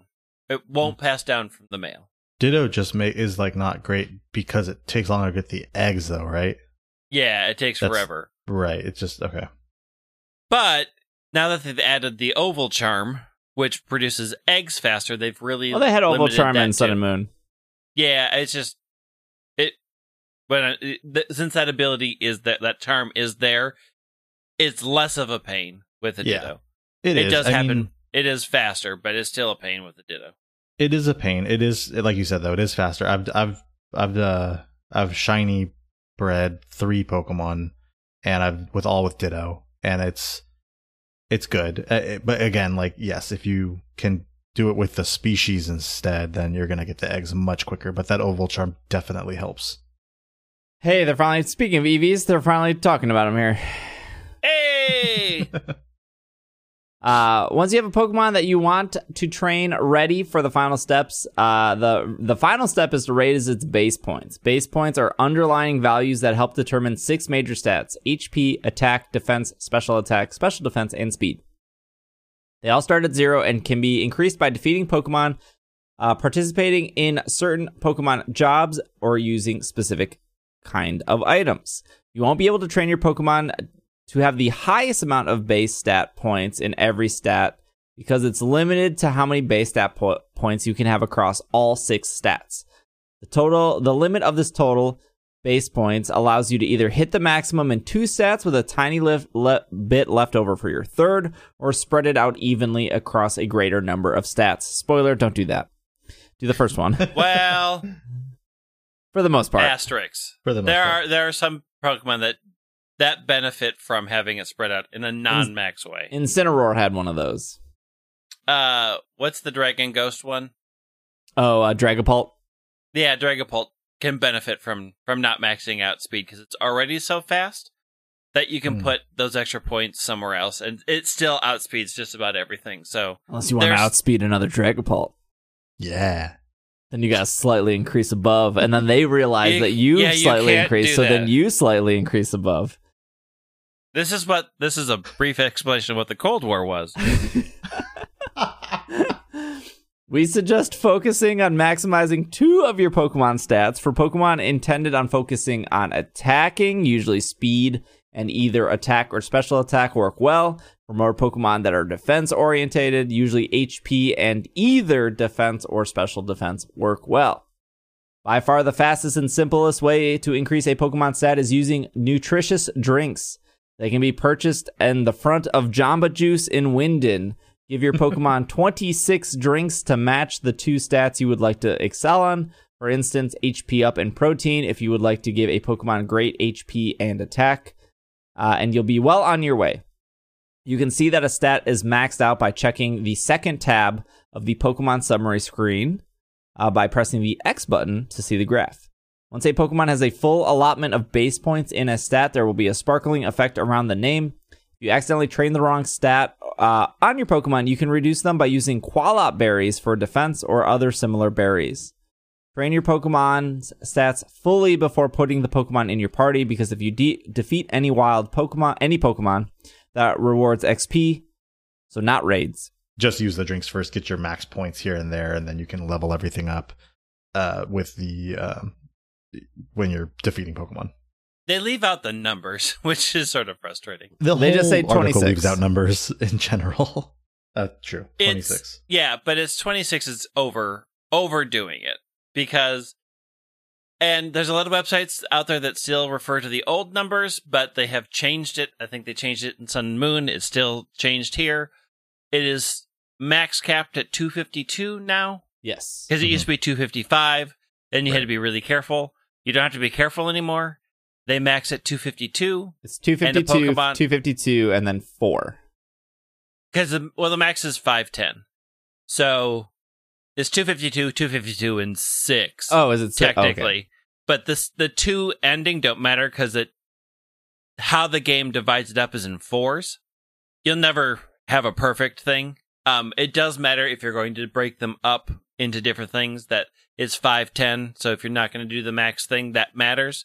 If you're going to do that, go to the interweb to explain it further than this because it gets really complicated. There's But- calculators out there. There's calculators out there, so just they can they they can only have 510 total points, and each one maxes out at 252. So if you're gonna send them on a big job like the job system, don't worry about overtraining. If you're looking to max it out, it will stop at the max. If you want to go the vitamin route, uh, best way to make money in Pokemon Sword and Shield. This is where they stole our hints. Jeez, that Pokemon company. That Pokemon company. Training with items is extremely expensive. That's true. They're not lying. It is. It is very Yeah. pricey. So you need uh, you're going to need to earn your way to get some extra cash. Here are two quick ways to earn a lot of cash in Pokemon Sword and Pokemon Shield. I will give you a third way. So Pokemon, don't steal this from me. I will give you 3 ways. They're giving you two. One we recommended last week. The first way though is Gold Rush. A special Meowth capable of Gigantamaxing will be available through Mystery Gift until January 15th. Uh, its G Max move, G Max Gold Rush, will scatter coins around the arena just like Payday. Note, this is actually, you don't need Payday. You just need a normal type move. Just like how uh, Scorch's uh, specific G Max move relies on any fire type move. So you don't actually need Payday on your Meowth. You could have Slash instead. Um, so just a fun fact there. Uh, so if you have a level 100 Meowth and you do G Max Gold Rush, you will get 9,000 99,999 cash on top of your usual prize money. And you can use it three times in a battle. Uh, but you can only use G Max Meowth in certain battles. So they are suggesting the champion tournament in Wyndon in order to earn money. Okay, I have my thoughts about that method, but I'll I'll give you all three here. So their second method was what we already mentioned, a life of luxury. Another easy way to generate some extra income is watts in the wild area, especially the big chunks of 2000 watts that you get for checking an active Pokemon den after you become champion. A way of trading those watts for items of things you can sell. Keep an eye out for Rotom, Rally, Rallius selling luxury balls, then swap your watts for luxury balls, and then watch your wallet expand the next time you visit the Pokemart and sell said luxury balls. And the final way, exclusive on this show. Oh boy, here we go. Here it is. the the the Steve Sarumi way that Pokemon.com hasn't stolen from me yet. The third way you can do It will require real life money. Step one use my Amazon affiliate link Would you stop? Wow. and buy a turbo controller for the Switch and plug it in. Step two is go to the the digging duo left guy left guy and take all your watts and then turbocharge your A button and then go to bed. and then when you wake up, you will have spent or what I did, spend 300,000 watts on fossils and rare bones and bottle caps and whatever else he gives you. And I can now I can now break down the math here. So easy math. Talked about this last week. Life of luxury ball. Uh, I believe 999 luxury balls will get you 1.4 million dollars, and that takes Polka dollars. polka dollars, and that takes a mere matter of seconds as long as you have said watts to buy. Uh, you need what uh, a hundred thousand watts to buy 90, 999 luxury balls, which gets you one point four million dollars. Which uh, I can usually just by starting my day off with dens, checking all the dens, and then by ending my day checking all the dens because at that point I've probably done enough max raids to reset them. Uh, I can usually get to 100,000 watts in about three days of playing. Just at the start, checking, at the end of my day, checking. So three days of that.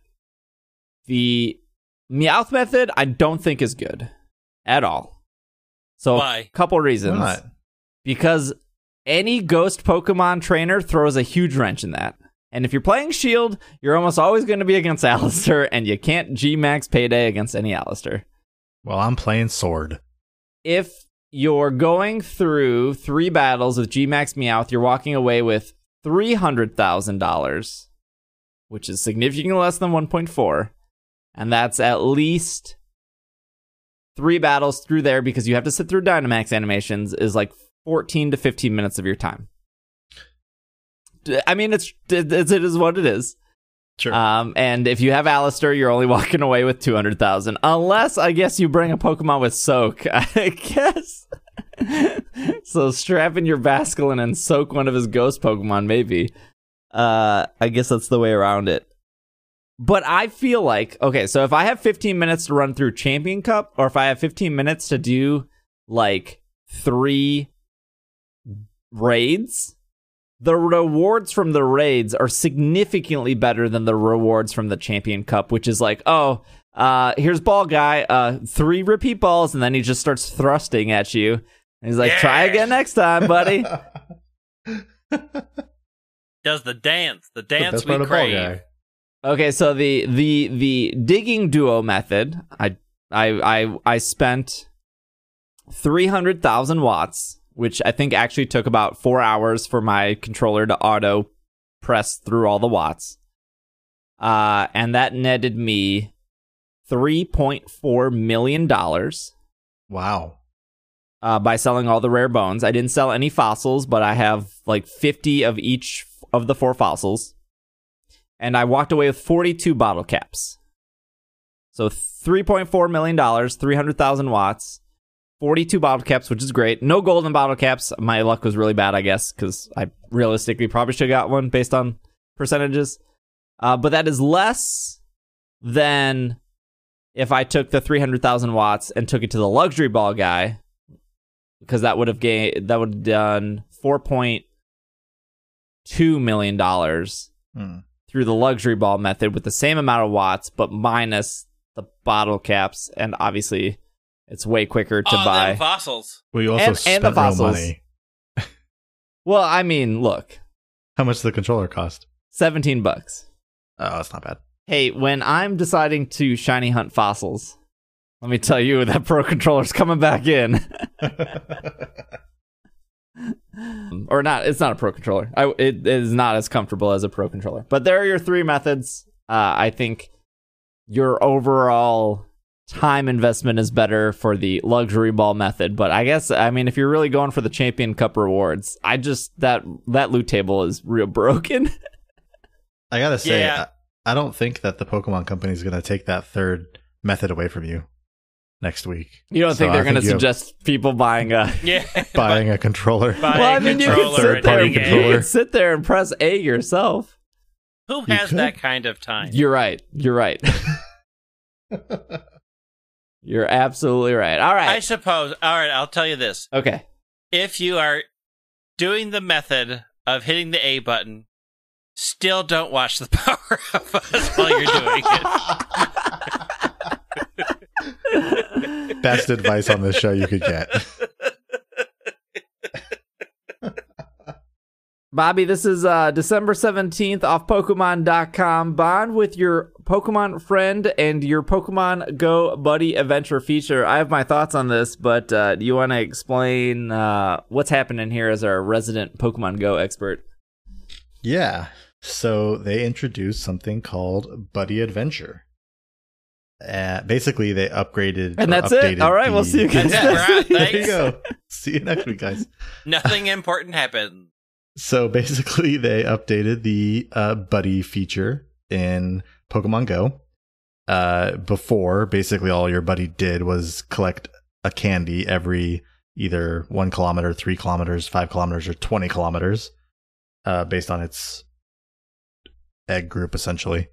Um, but now with this buddy, with this new buddy adventure, you can, uh, basically it it's similar to um what was it what was it in sun and moon where you could like play with your buddy or play with your pokemon brush it brush it and clean it and all that stuff Uh, Pokemon Refresh.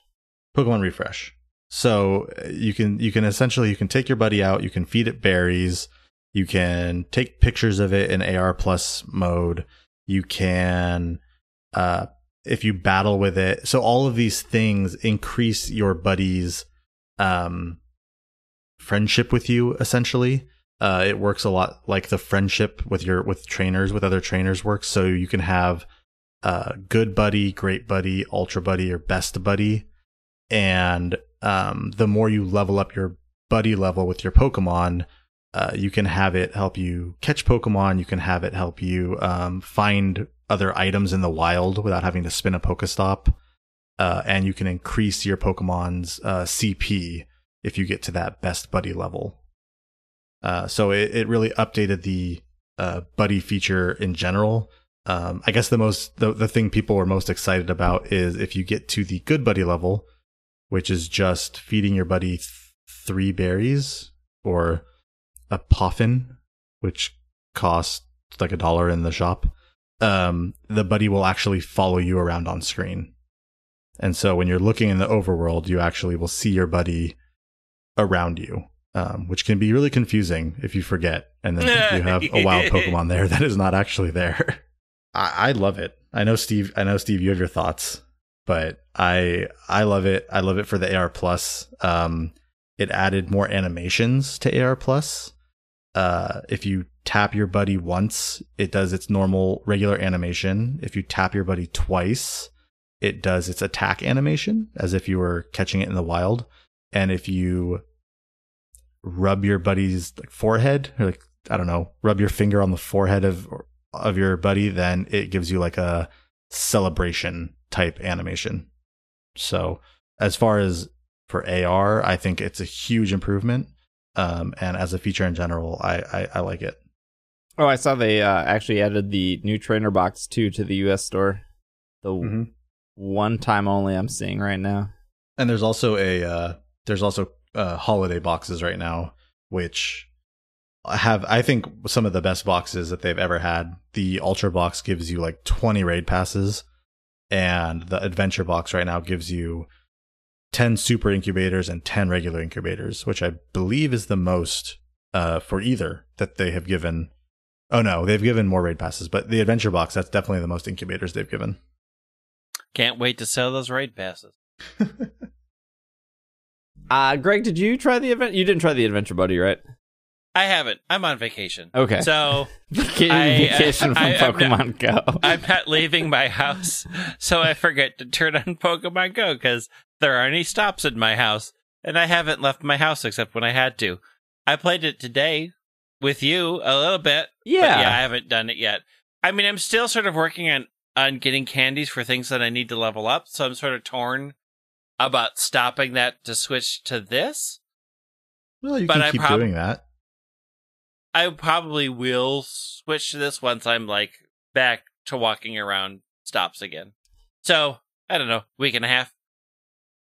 Yeah, I think uh, I, I'm not super negative on it. I, there's just like maybe one or two things I don't like. So I don't think Bobby mentioned this, but uh, maybe maybe I zoned out for a hot second. But uh, they added ribbons to Pokemon Go finally. I did not mention that. You're right. You're right. Yeah. Um, so when you get to Best Buddy, which is the four hearts, uh, you get a Best Buddy ribbon, uh, which I believe uh, is already in the game data from a ribbon that can come from Pokemon Home into Sword and Shield. For anyone who doesn't know what ribbons are, ribbons were uh, things that you could collect uh, when the Gen 3 games came out. Uh, so, uh, like the first ribbon, I think the game actually introduces you to is the footprint ribbon, which is I think at the time was just walking a certain amount of steps with your Pokemon, and then it gives you a little footprint um, ribbon that goes on it. What do ribbons do? The same thing as shiny Pokemon, which is absolutely nothing. Uh, they're just another thing to collect. Um, y- you might have heard of people who are trying to do like ribbon quest, which is uh, I think at the at, uh, at the time of this recording, I could be slightly off. I'm sorry, I don't have the resources in front of me. There's like 60 to 70 ribbons total, um, and there are actually ribbons in non-main series games uh, such as Coliseum and Gale of Darkness. Uh, so there are two ribbons specifically. They're the same ribbon, so it doesn't actually matter what game. So what people will do is they'll usually start in Gale of Darkness or Coliseum. Uh, because one of the ribbons is purifying a Pokemon. So they would find a shadow Pokemon. Ideally, they would purify it. It would get that purified ribbon on it. And then the other ribbon, which is a completely waste of. I mean, you can do it, but it's like get 50 wins in Mount Bad Battle Tower. And once you go through those 50 wins, you'll get the second ribbon. Then people transfer it over to either Ruby, Sapphire, or Emerald. And there are a, a plethora of ribbons. Specifically, there are a lot of ribbons regarding the contests in those games, which are very RNG based. Yep. and then the Battle Frontier stuff in an Emerald, which is hey a n- whole another level of Frontier. Um, and then you move you move those Pokemon into Diamond and Pearl, uh, where there are a bunch more ribbons. Again, more contest stuff. Uh, or what were they called in that game? Was that dances? I don't remember. Musicals? Musicals. There you go. Musicals. Don't Yeah. say that so snottily. Um, and then what, what are better, Greg? Musicals or contests? Musicals. Okay. Uh, and then you can move that into your uh, Heart Gold Soul Silver, uh, which only has one ribbon, unfortunately, uh, which is the Defeat Red ribbon. Uh, I don't remember what the ribbon has, like some name and re- reference or whatever. Uh, there's also a weird thing in uh, Heart Gold Soul Silver where you can get like a golden leaf thing attached to your Pokemon. yes. But uh, you want to explain that, Greg, real quick? um I forget. It's like really, it's really It's convoluted, really convoluted. uh, uh, and it again doesn't do anything. No. It's like All right, I have to look it up again. All right, Greg will look that up. Uh, and then when you moved those Pokemon into Gen Five, they were like, "What are ribbons? We don't know," uh, which is Oh. really interesting. That they kind of threw away ribbons for an entire generation. Oh, that's right. So the shiny leaf was a rare item sometimes found by your Pokemon walking behind you. But it was like six parts, right? That you had to put together. Uh I thought. I could be wrong. So yeah, so you can find so there were uh different routes that have it's so complicated. It's like different routes depending on your nature had part of the leaf. And then y- if you found all of the leaves, you could make the crown because it's the leaf crown that's made up from the parts. oh yeah, yeah. So Ah, yes, like you have to go to specific routes based off of your nature, and This sounds like a It's lot not- of work. it's not worth it. Just don't. Just don't. Okay. so after you are very disappointed by moving your Pokemon into Gen 5 and nothing happens, you have to move their, the, you, them into those game anyways because of Pokemon Transporter. And Transporter will move your Pokemon from Gen 5 to Pokemon Bank. And then once in Bank, you can either move them into a Gen 6 game or a Gen 7 game, where they will be locked forever, depending on what game you picked. Uh, well, I mean, once you put them to 7, they can't go back to 6, I guess. Uh, and once you put them in Transporter, they can't go back to 5. So you want to send them into X and Y, which has, I think, just like six or seven ribbons. I think one, uh, easy one is becoming the Kalos champion. That one's pretty straightforward and easy. Uh, and then you can move them into Omega Ruby Alpha Sapphire, and you get a whole new blanket of contest ribbons to earn all over again. Although I believe it's easier in those games. Uh, and then when you're done with that, you move them into uh, Ultra Sun, Ultra Moon. I think you can just skip Sun and Moon because the ribbons are the same, except Ultra has one bonus ribbon, which is the Battle Royale ribbon. Uh, and then I believe those games have about seven ribbons as well. And then I guess you wait till Pokemon Home comes out. And then I believe that Sword and Shield has six ribbons that we know of. It has the Effort ribbon, um, the Best Friends ribbon, which you probably already have because other games have that. Uh, the ribbons you're probably looking forward the the new ribbons though, because even though these games have a lot of ribbons, some of them are repeats. Like the footprint the footprint ribbon is pretty much in every game, which is you know walk with a Pokemon X amount of steps. I think in Sun and Moon they slightly changed it to like get 30 levels, but you can get the Galar ribbon, and then you can uh there's a Battle Tree ribbon or not battle tree, sorry, battle tower in that game. And then there's also a ribbon if you take a Pokemon into Master Cup competitively, uh, which is cool. Now the the coolest thing about ribbons that they've kind of done in Sword and Shield is that you can set the ribbons as a title, so when you throw out a Pokemon, it will actually acknowledge the ribbon you select. So, for example, if you throw out uh, an Alcremie that you took through the Galar Championship Cup, you can set it to like Alcremie, the the Galar champion has entered the battle or whatever.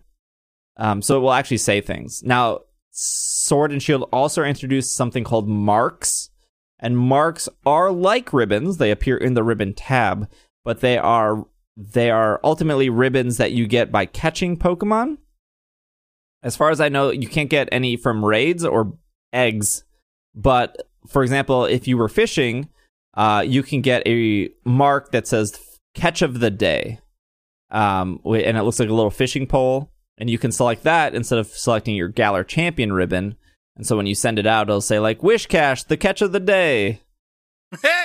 Which is like super cute. Yeah, it's very cute. and cool. it's a way That's to cool, show yeah. off the things you've earned. So ideally, if you had a shadow Qwilfish back in Gale of Darkness, I think Qwilfish was in. Maybe it's in both and you purified it and you took it to the battle tower and then you did all the work and then when pokemon home comes out you finally bring your Qu- Qwilfish in i'm assuming you'll be able to select one of those older ribbons so when you send it out you could show it off that is to say if anyone you're showing it off to notices that one second of text that appears before they enter so now pokemon go has added a ribbon so i guess if somebody was doing a ribbon quest I don't think there's a way to move a Pokemon to Pokemon Go and then back into home into Galar, so they would be missing this ribbon.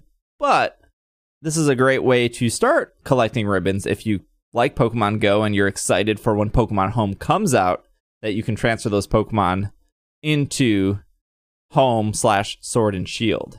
Uh, I got real sidetracked with ribbon. Let me tell you what I don't like about the buddy feature. yeah, like wow.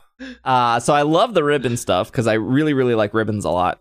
Uh, the thing I don't like is so my Pokemon that I've been walking with is a Cofagrigus, a shiny Cofagrigus that I evolved into Yamask, or I evolved from my Yamask. Oh yeah.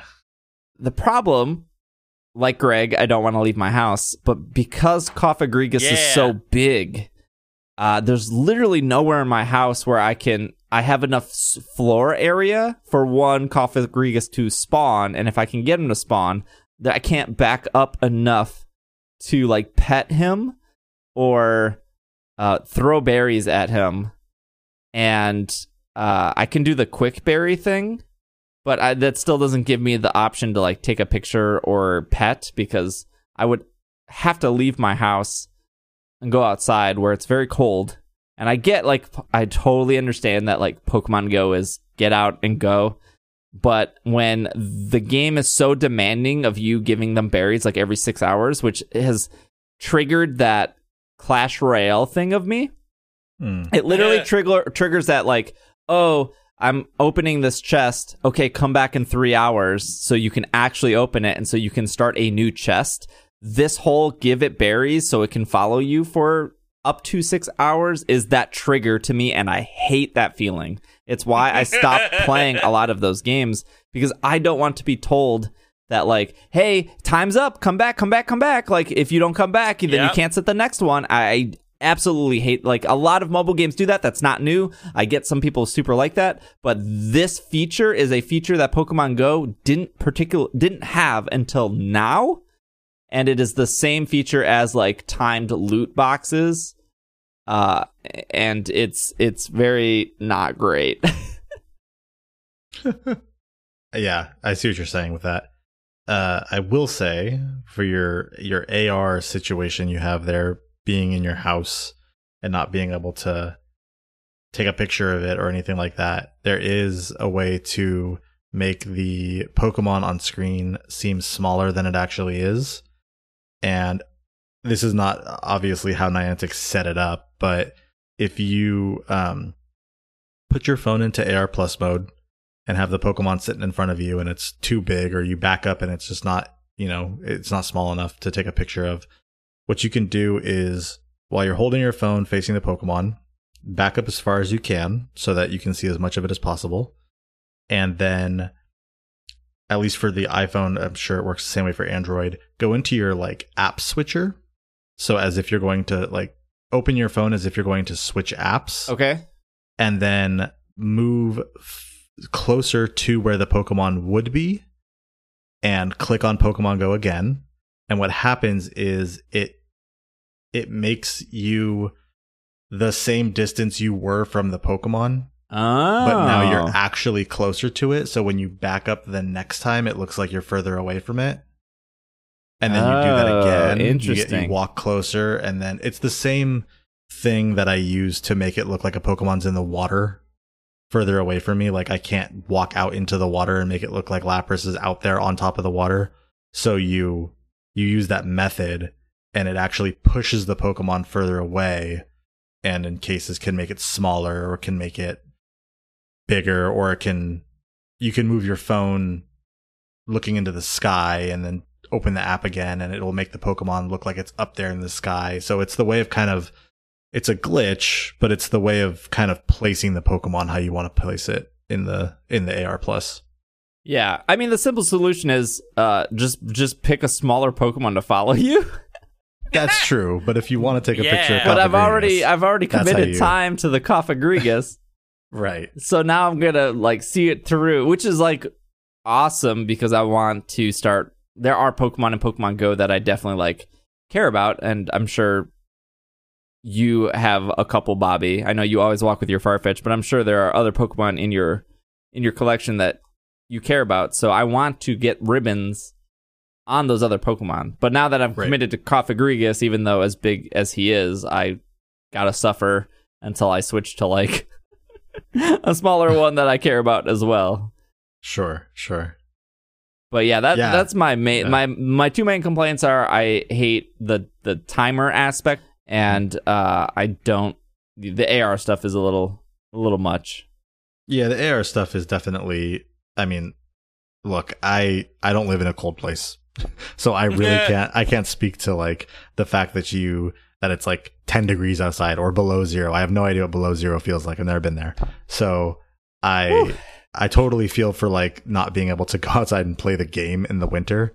Uh, so when when you know when warmer weather comes around, I hope that you're able to go outside, use the feature, and uh, see how much better it is. Just uh, I like like most version one of Niantic's features.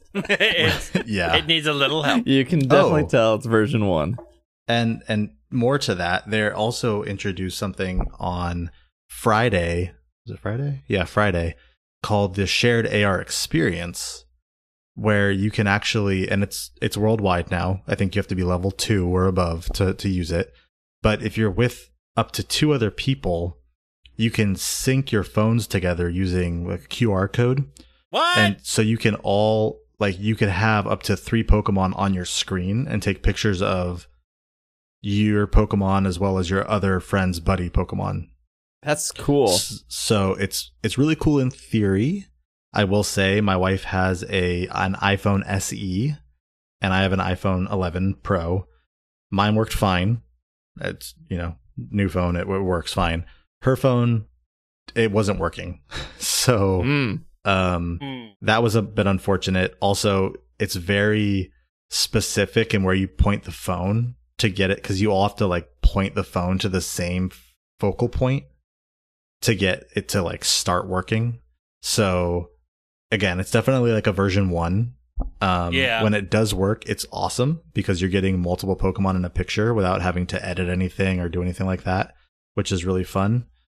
But I'm sure as time goes on and there are updates and everything, it'll be it'll work much better.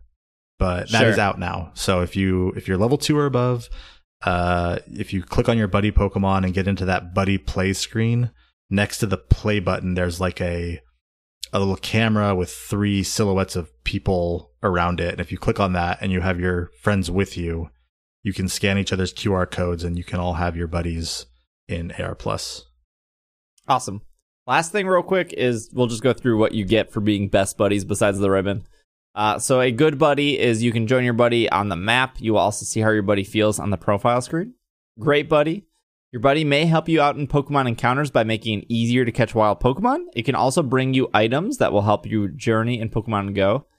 Ultra Buddy, which I'm assuming no one at this point has probably gotten to. No, I don't think so. Uh, your buddy will help you explore the world around you by letting you know of interesting places nearby. It will also bring you souvenirs, which you can keep track of the buddy profile screen. And Best Buddy, at the highest level, you and your buddy can sport a Best Buddy ribbon to show uh, everyone your bond. Keep your Best Buddy as your active buddy, and you will receive a CP boost in combat. So the CP boost, basically, if you look at the data miners, did you know Charles or whatever that guy's name is, uh, did the data mining and among other like Silph Road and other people. Basically, your Pokemon can go from levels one to forty, like you can as a trainer. Uh, but now there's levels 41 through 45 for the Pokemon, not for trainers. So there's no, I know there was a thing where people thought there was a level, like a, uh, level cap increase, but it's just for the Pokemon. They can now go to a level 41 to 45, and that's because of the CP boost if they are a best buddy. Well, that's it. But I wanted to, I wanted to ask Greg actually. Yes. Okay. Would you rather go for the what is it, shiny leaf in Heart Gold Soul Oh, Silver, man. or watch the Power of Us? Shiny leaf. Oof. That's that's the easiest. That's the easiest question of my life. Ouch. okay. I guess I won't be watching the Power of Us on Netflix. the last 90 minutes has been Bobby toying with the fact of what's happening on January 1st for them. Am I watching it? Am I not? Am I watching it? It's, it and I could. I know what your inner monologue is. No, it can't be that bad.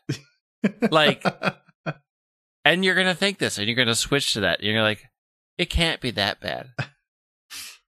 And Oh. all of our efforts to save your to save your soul, your your humanity will be for naught, because you're gonna hit play, and we will have failed. yes, that's probably true. It's- Greg, question of the week. Question time is here, filling us with cheer. We'll be sleek and won't misspeak. It's the question of the week.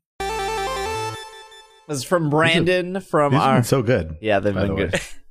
This is uh, Brandon from our Slack community. If you were throwing a holiday party, which Pokemon characters would you invite and why?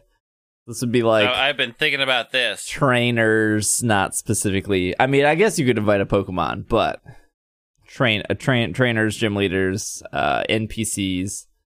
I think the obvious choice is Martin has to show up. No, no. Martin is banned from all Mar- holiday events. Martin seems like a classy guy. Until Martin yeah. learns how to properly use a Solrock, he is not allowed into my home. I mean, He's he, the it was the solstice yesterday.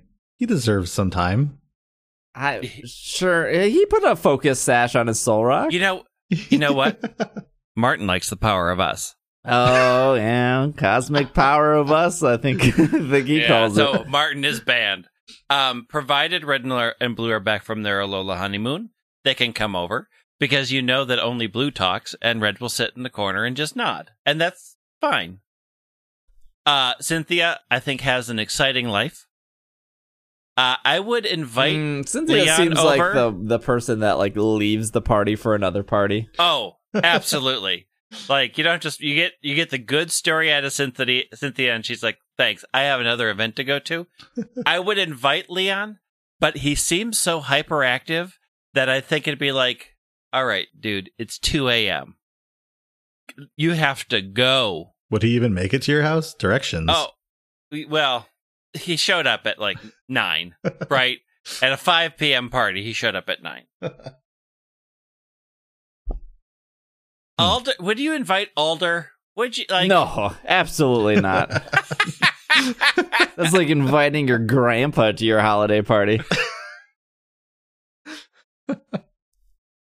no, only only professors that are showing up are probably Kukui, Yeah, Kukui's down to party. Sycamore, Yeah, and and Juniper are Yeah. probably the only three.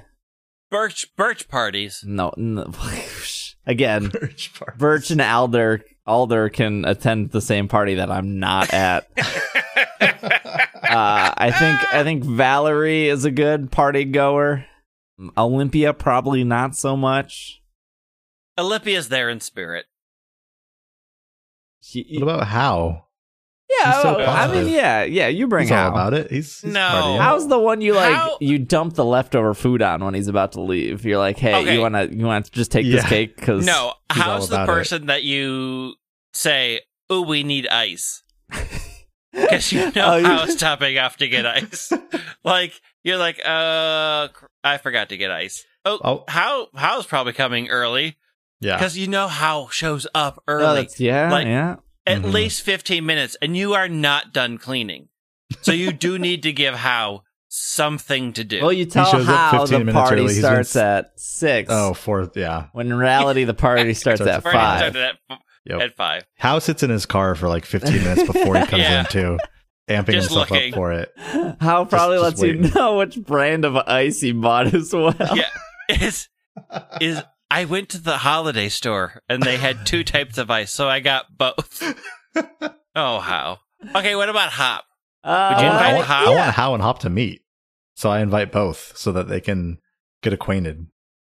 I don't know. I want Hau to Hau and Hop to meet in a much more meet cute way than that. Like my holiday party. Who doesn't? That's, Hau- a, that's a nice meet cute at a holiday party. It's festive. Everyone's having some eggnog or other festive drink. It's a good time. Maybe. It's a nice meet cute. yeah, maybe. I mean, What about Agatha? Would you invite Agatha? no. I mean, Agatha's bedtime's like 7 p.m. yeah, but It's a five o'clock from party. from five to seven, you got some great stories about Oak going on. Let's be real. Agatha has uh, the dirt and is not afraid. Yeah. Phoebe? Uh, what about Phoebe? Phoebe? Yeah, I mean, I get. Yeah, I guess you could bring Phoebe. I mean, if you're gonna bring Phoebe, you might as well bring like Plumeria as well. What about There you go. You need somebody who's bringing good appetizers. Right. Exactly. Yes. Definitely. Definitely. Yes. Definitely. Yeah, oh, Although, yeah. Siebold's I'm getting- right, but like Koga, not so much. No. I mean, I will say that probably at about eight o'clock, you're tired of Siebold's philosophical art talk, and you're like, "Time for you to go, bud. You're like Siebold. Have you met Hau? Have you met Hop? How about Hop? All right, that's I, This is the best holiday party." I think that. It's a and then at one. about ten o'clock, when you want people to leave, you throw on the power of us. get him Clear right, that get him house right out. out the door at that point. oh, gotta go. Ooh. It's a big old. You know, I think I've seen this one already. Oh, I was gonna save this for my family. Spoilers. I gotta go. I heard Lugia's in this one. uh, okay, so I think I think that's our episode. Uh, ending with a holiday party. Hopefully, again, if you are celebrating the holidays, uh, hope Whatever holiday you're Whatever celebrating, holiday there's it a is. lot. There's a lot of Pick of the one that's your favorite. Definitely. if uh, I said this last week, I will say it again. If you uh, are not doing anything on Christmas, if you don't have any friends or family to hang out with, or you do have friends and family to hang out with, but uh, you, you're you're over it. Maybe your friends and family decided to put on the Power of Us, uh, and you're like, I need something else to watch. Uh, I will be live on Twitch on both uh, Christmas Eve and Christmas Day. I guess we'll be doing some Delibird raids since they're promoted. And uh, I am in Ultra Ball Cup right now for double battles, so I will probably try to get to Master Ball Cup uh, before the season ends on December 31st. I don't know. We'll probably do some other stuff. It's Pokemon, so I get easily sidetracked. Maybe I'll find a new ribbon uh, to go after. So that that's the plans for this week. I'll be streaming all week. Uh, podcast. Obviously, you're listening to it. You made it to the end, so thank you. Uh, there will, of course, be another episode next Monday. So just again, because it's holiday season, uh, you're still going to get your normal episodes going forward here. Uh, Will should be back next week, or maybe actually not. He has family in town for the next two weeks, and I believe his recording room is also his guest bedroom. So that's why Will wasn't yeah, here. I mean, also because he had a show tonight. That's true. Yes, he did have a uh, Christmas Carol at the Guthrie. Ooh, very nice. good show. Very It's a very good show. If you're in Minnesota you should, and you haven't seen the Christmas Carol at the Guthrie, you should see it once. So uh, we'll see. We'll see. I I have seen him make progress with my own eyes in Sword and Shield. Very true. Very slow progress. But it's progress. it is it is progress. I'm pretty sure I have almost looped him on my second Oh no. I mean, it is it is what it is. Mhm. Yep. Yep. I don't I don't, I don't think telling Will to rush would make him enjoy No, the game no. more. I think you just play No, it slower. no. Yeah, I think I think he needs to play it Out of even slower to to get the real uh, full taste of of what whatever Galar is offering. Whatever that is. Uh, we will be back next week. Bobby on Instagram is Pokemon PCAM and Snaps with a dot, snaps. Yeah. the dot in there, uh, and then Somewhere. Pick it. Pick where the dot is, PKM and Snaps on Twitter without the dot. Or if you can't figure it out, just flip the dot. You'll get there eventually. Yeah. Greg's is at White Wing. I am at Dragging a Lake. And uh, you can follow the podcast on Twitter at Pokemon Podcast. Uh, we are nearing 400 episodes. Technically, we have way more than 400, but yeah, mini series and side stuff is not technically numbered. But numbered wise, when I do decide to stick a number on it, we are approaching 400 episodes. So that'll be early next year. We'll have probably should start to gear up for that. Um, but yeah, have a happy holiday. Have a good week. We will see you guys next week. This has been another episode of the Pokemon Podcast, and we are Super effective. Super swinging holiday party.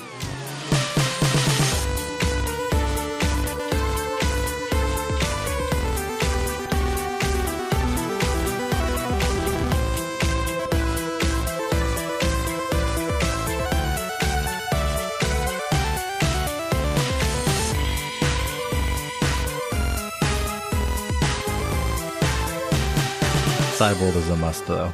And you need those appetizers. Absolutely. For real. Like Mallow, nah, I don't need your tropical fruit punch again.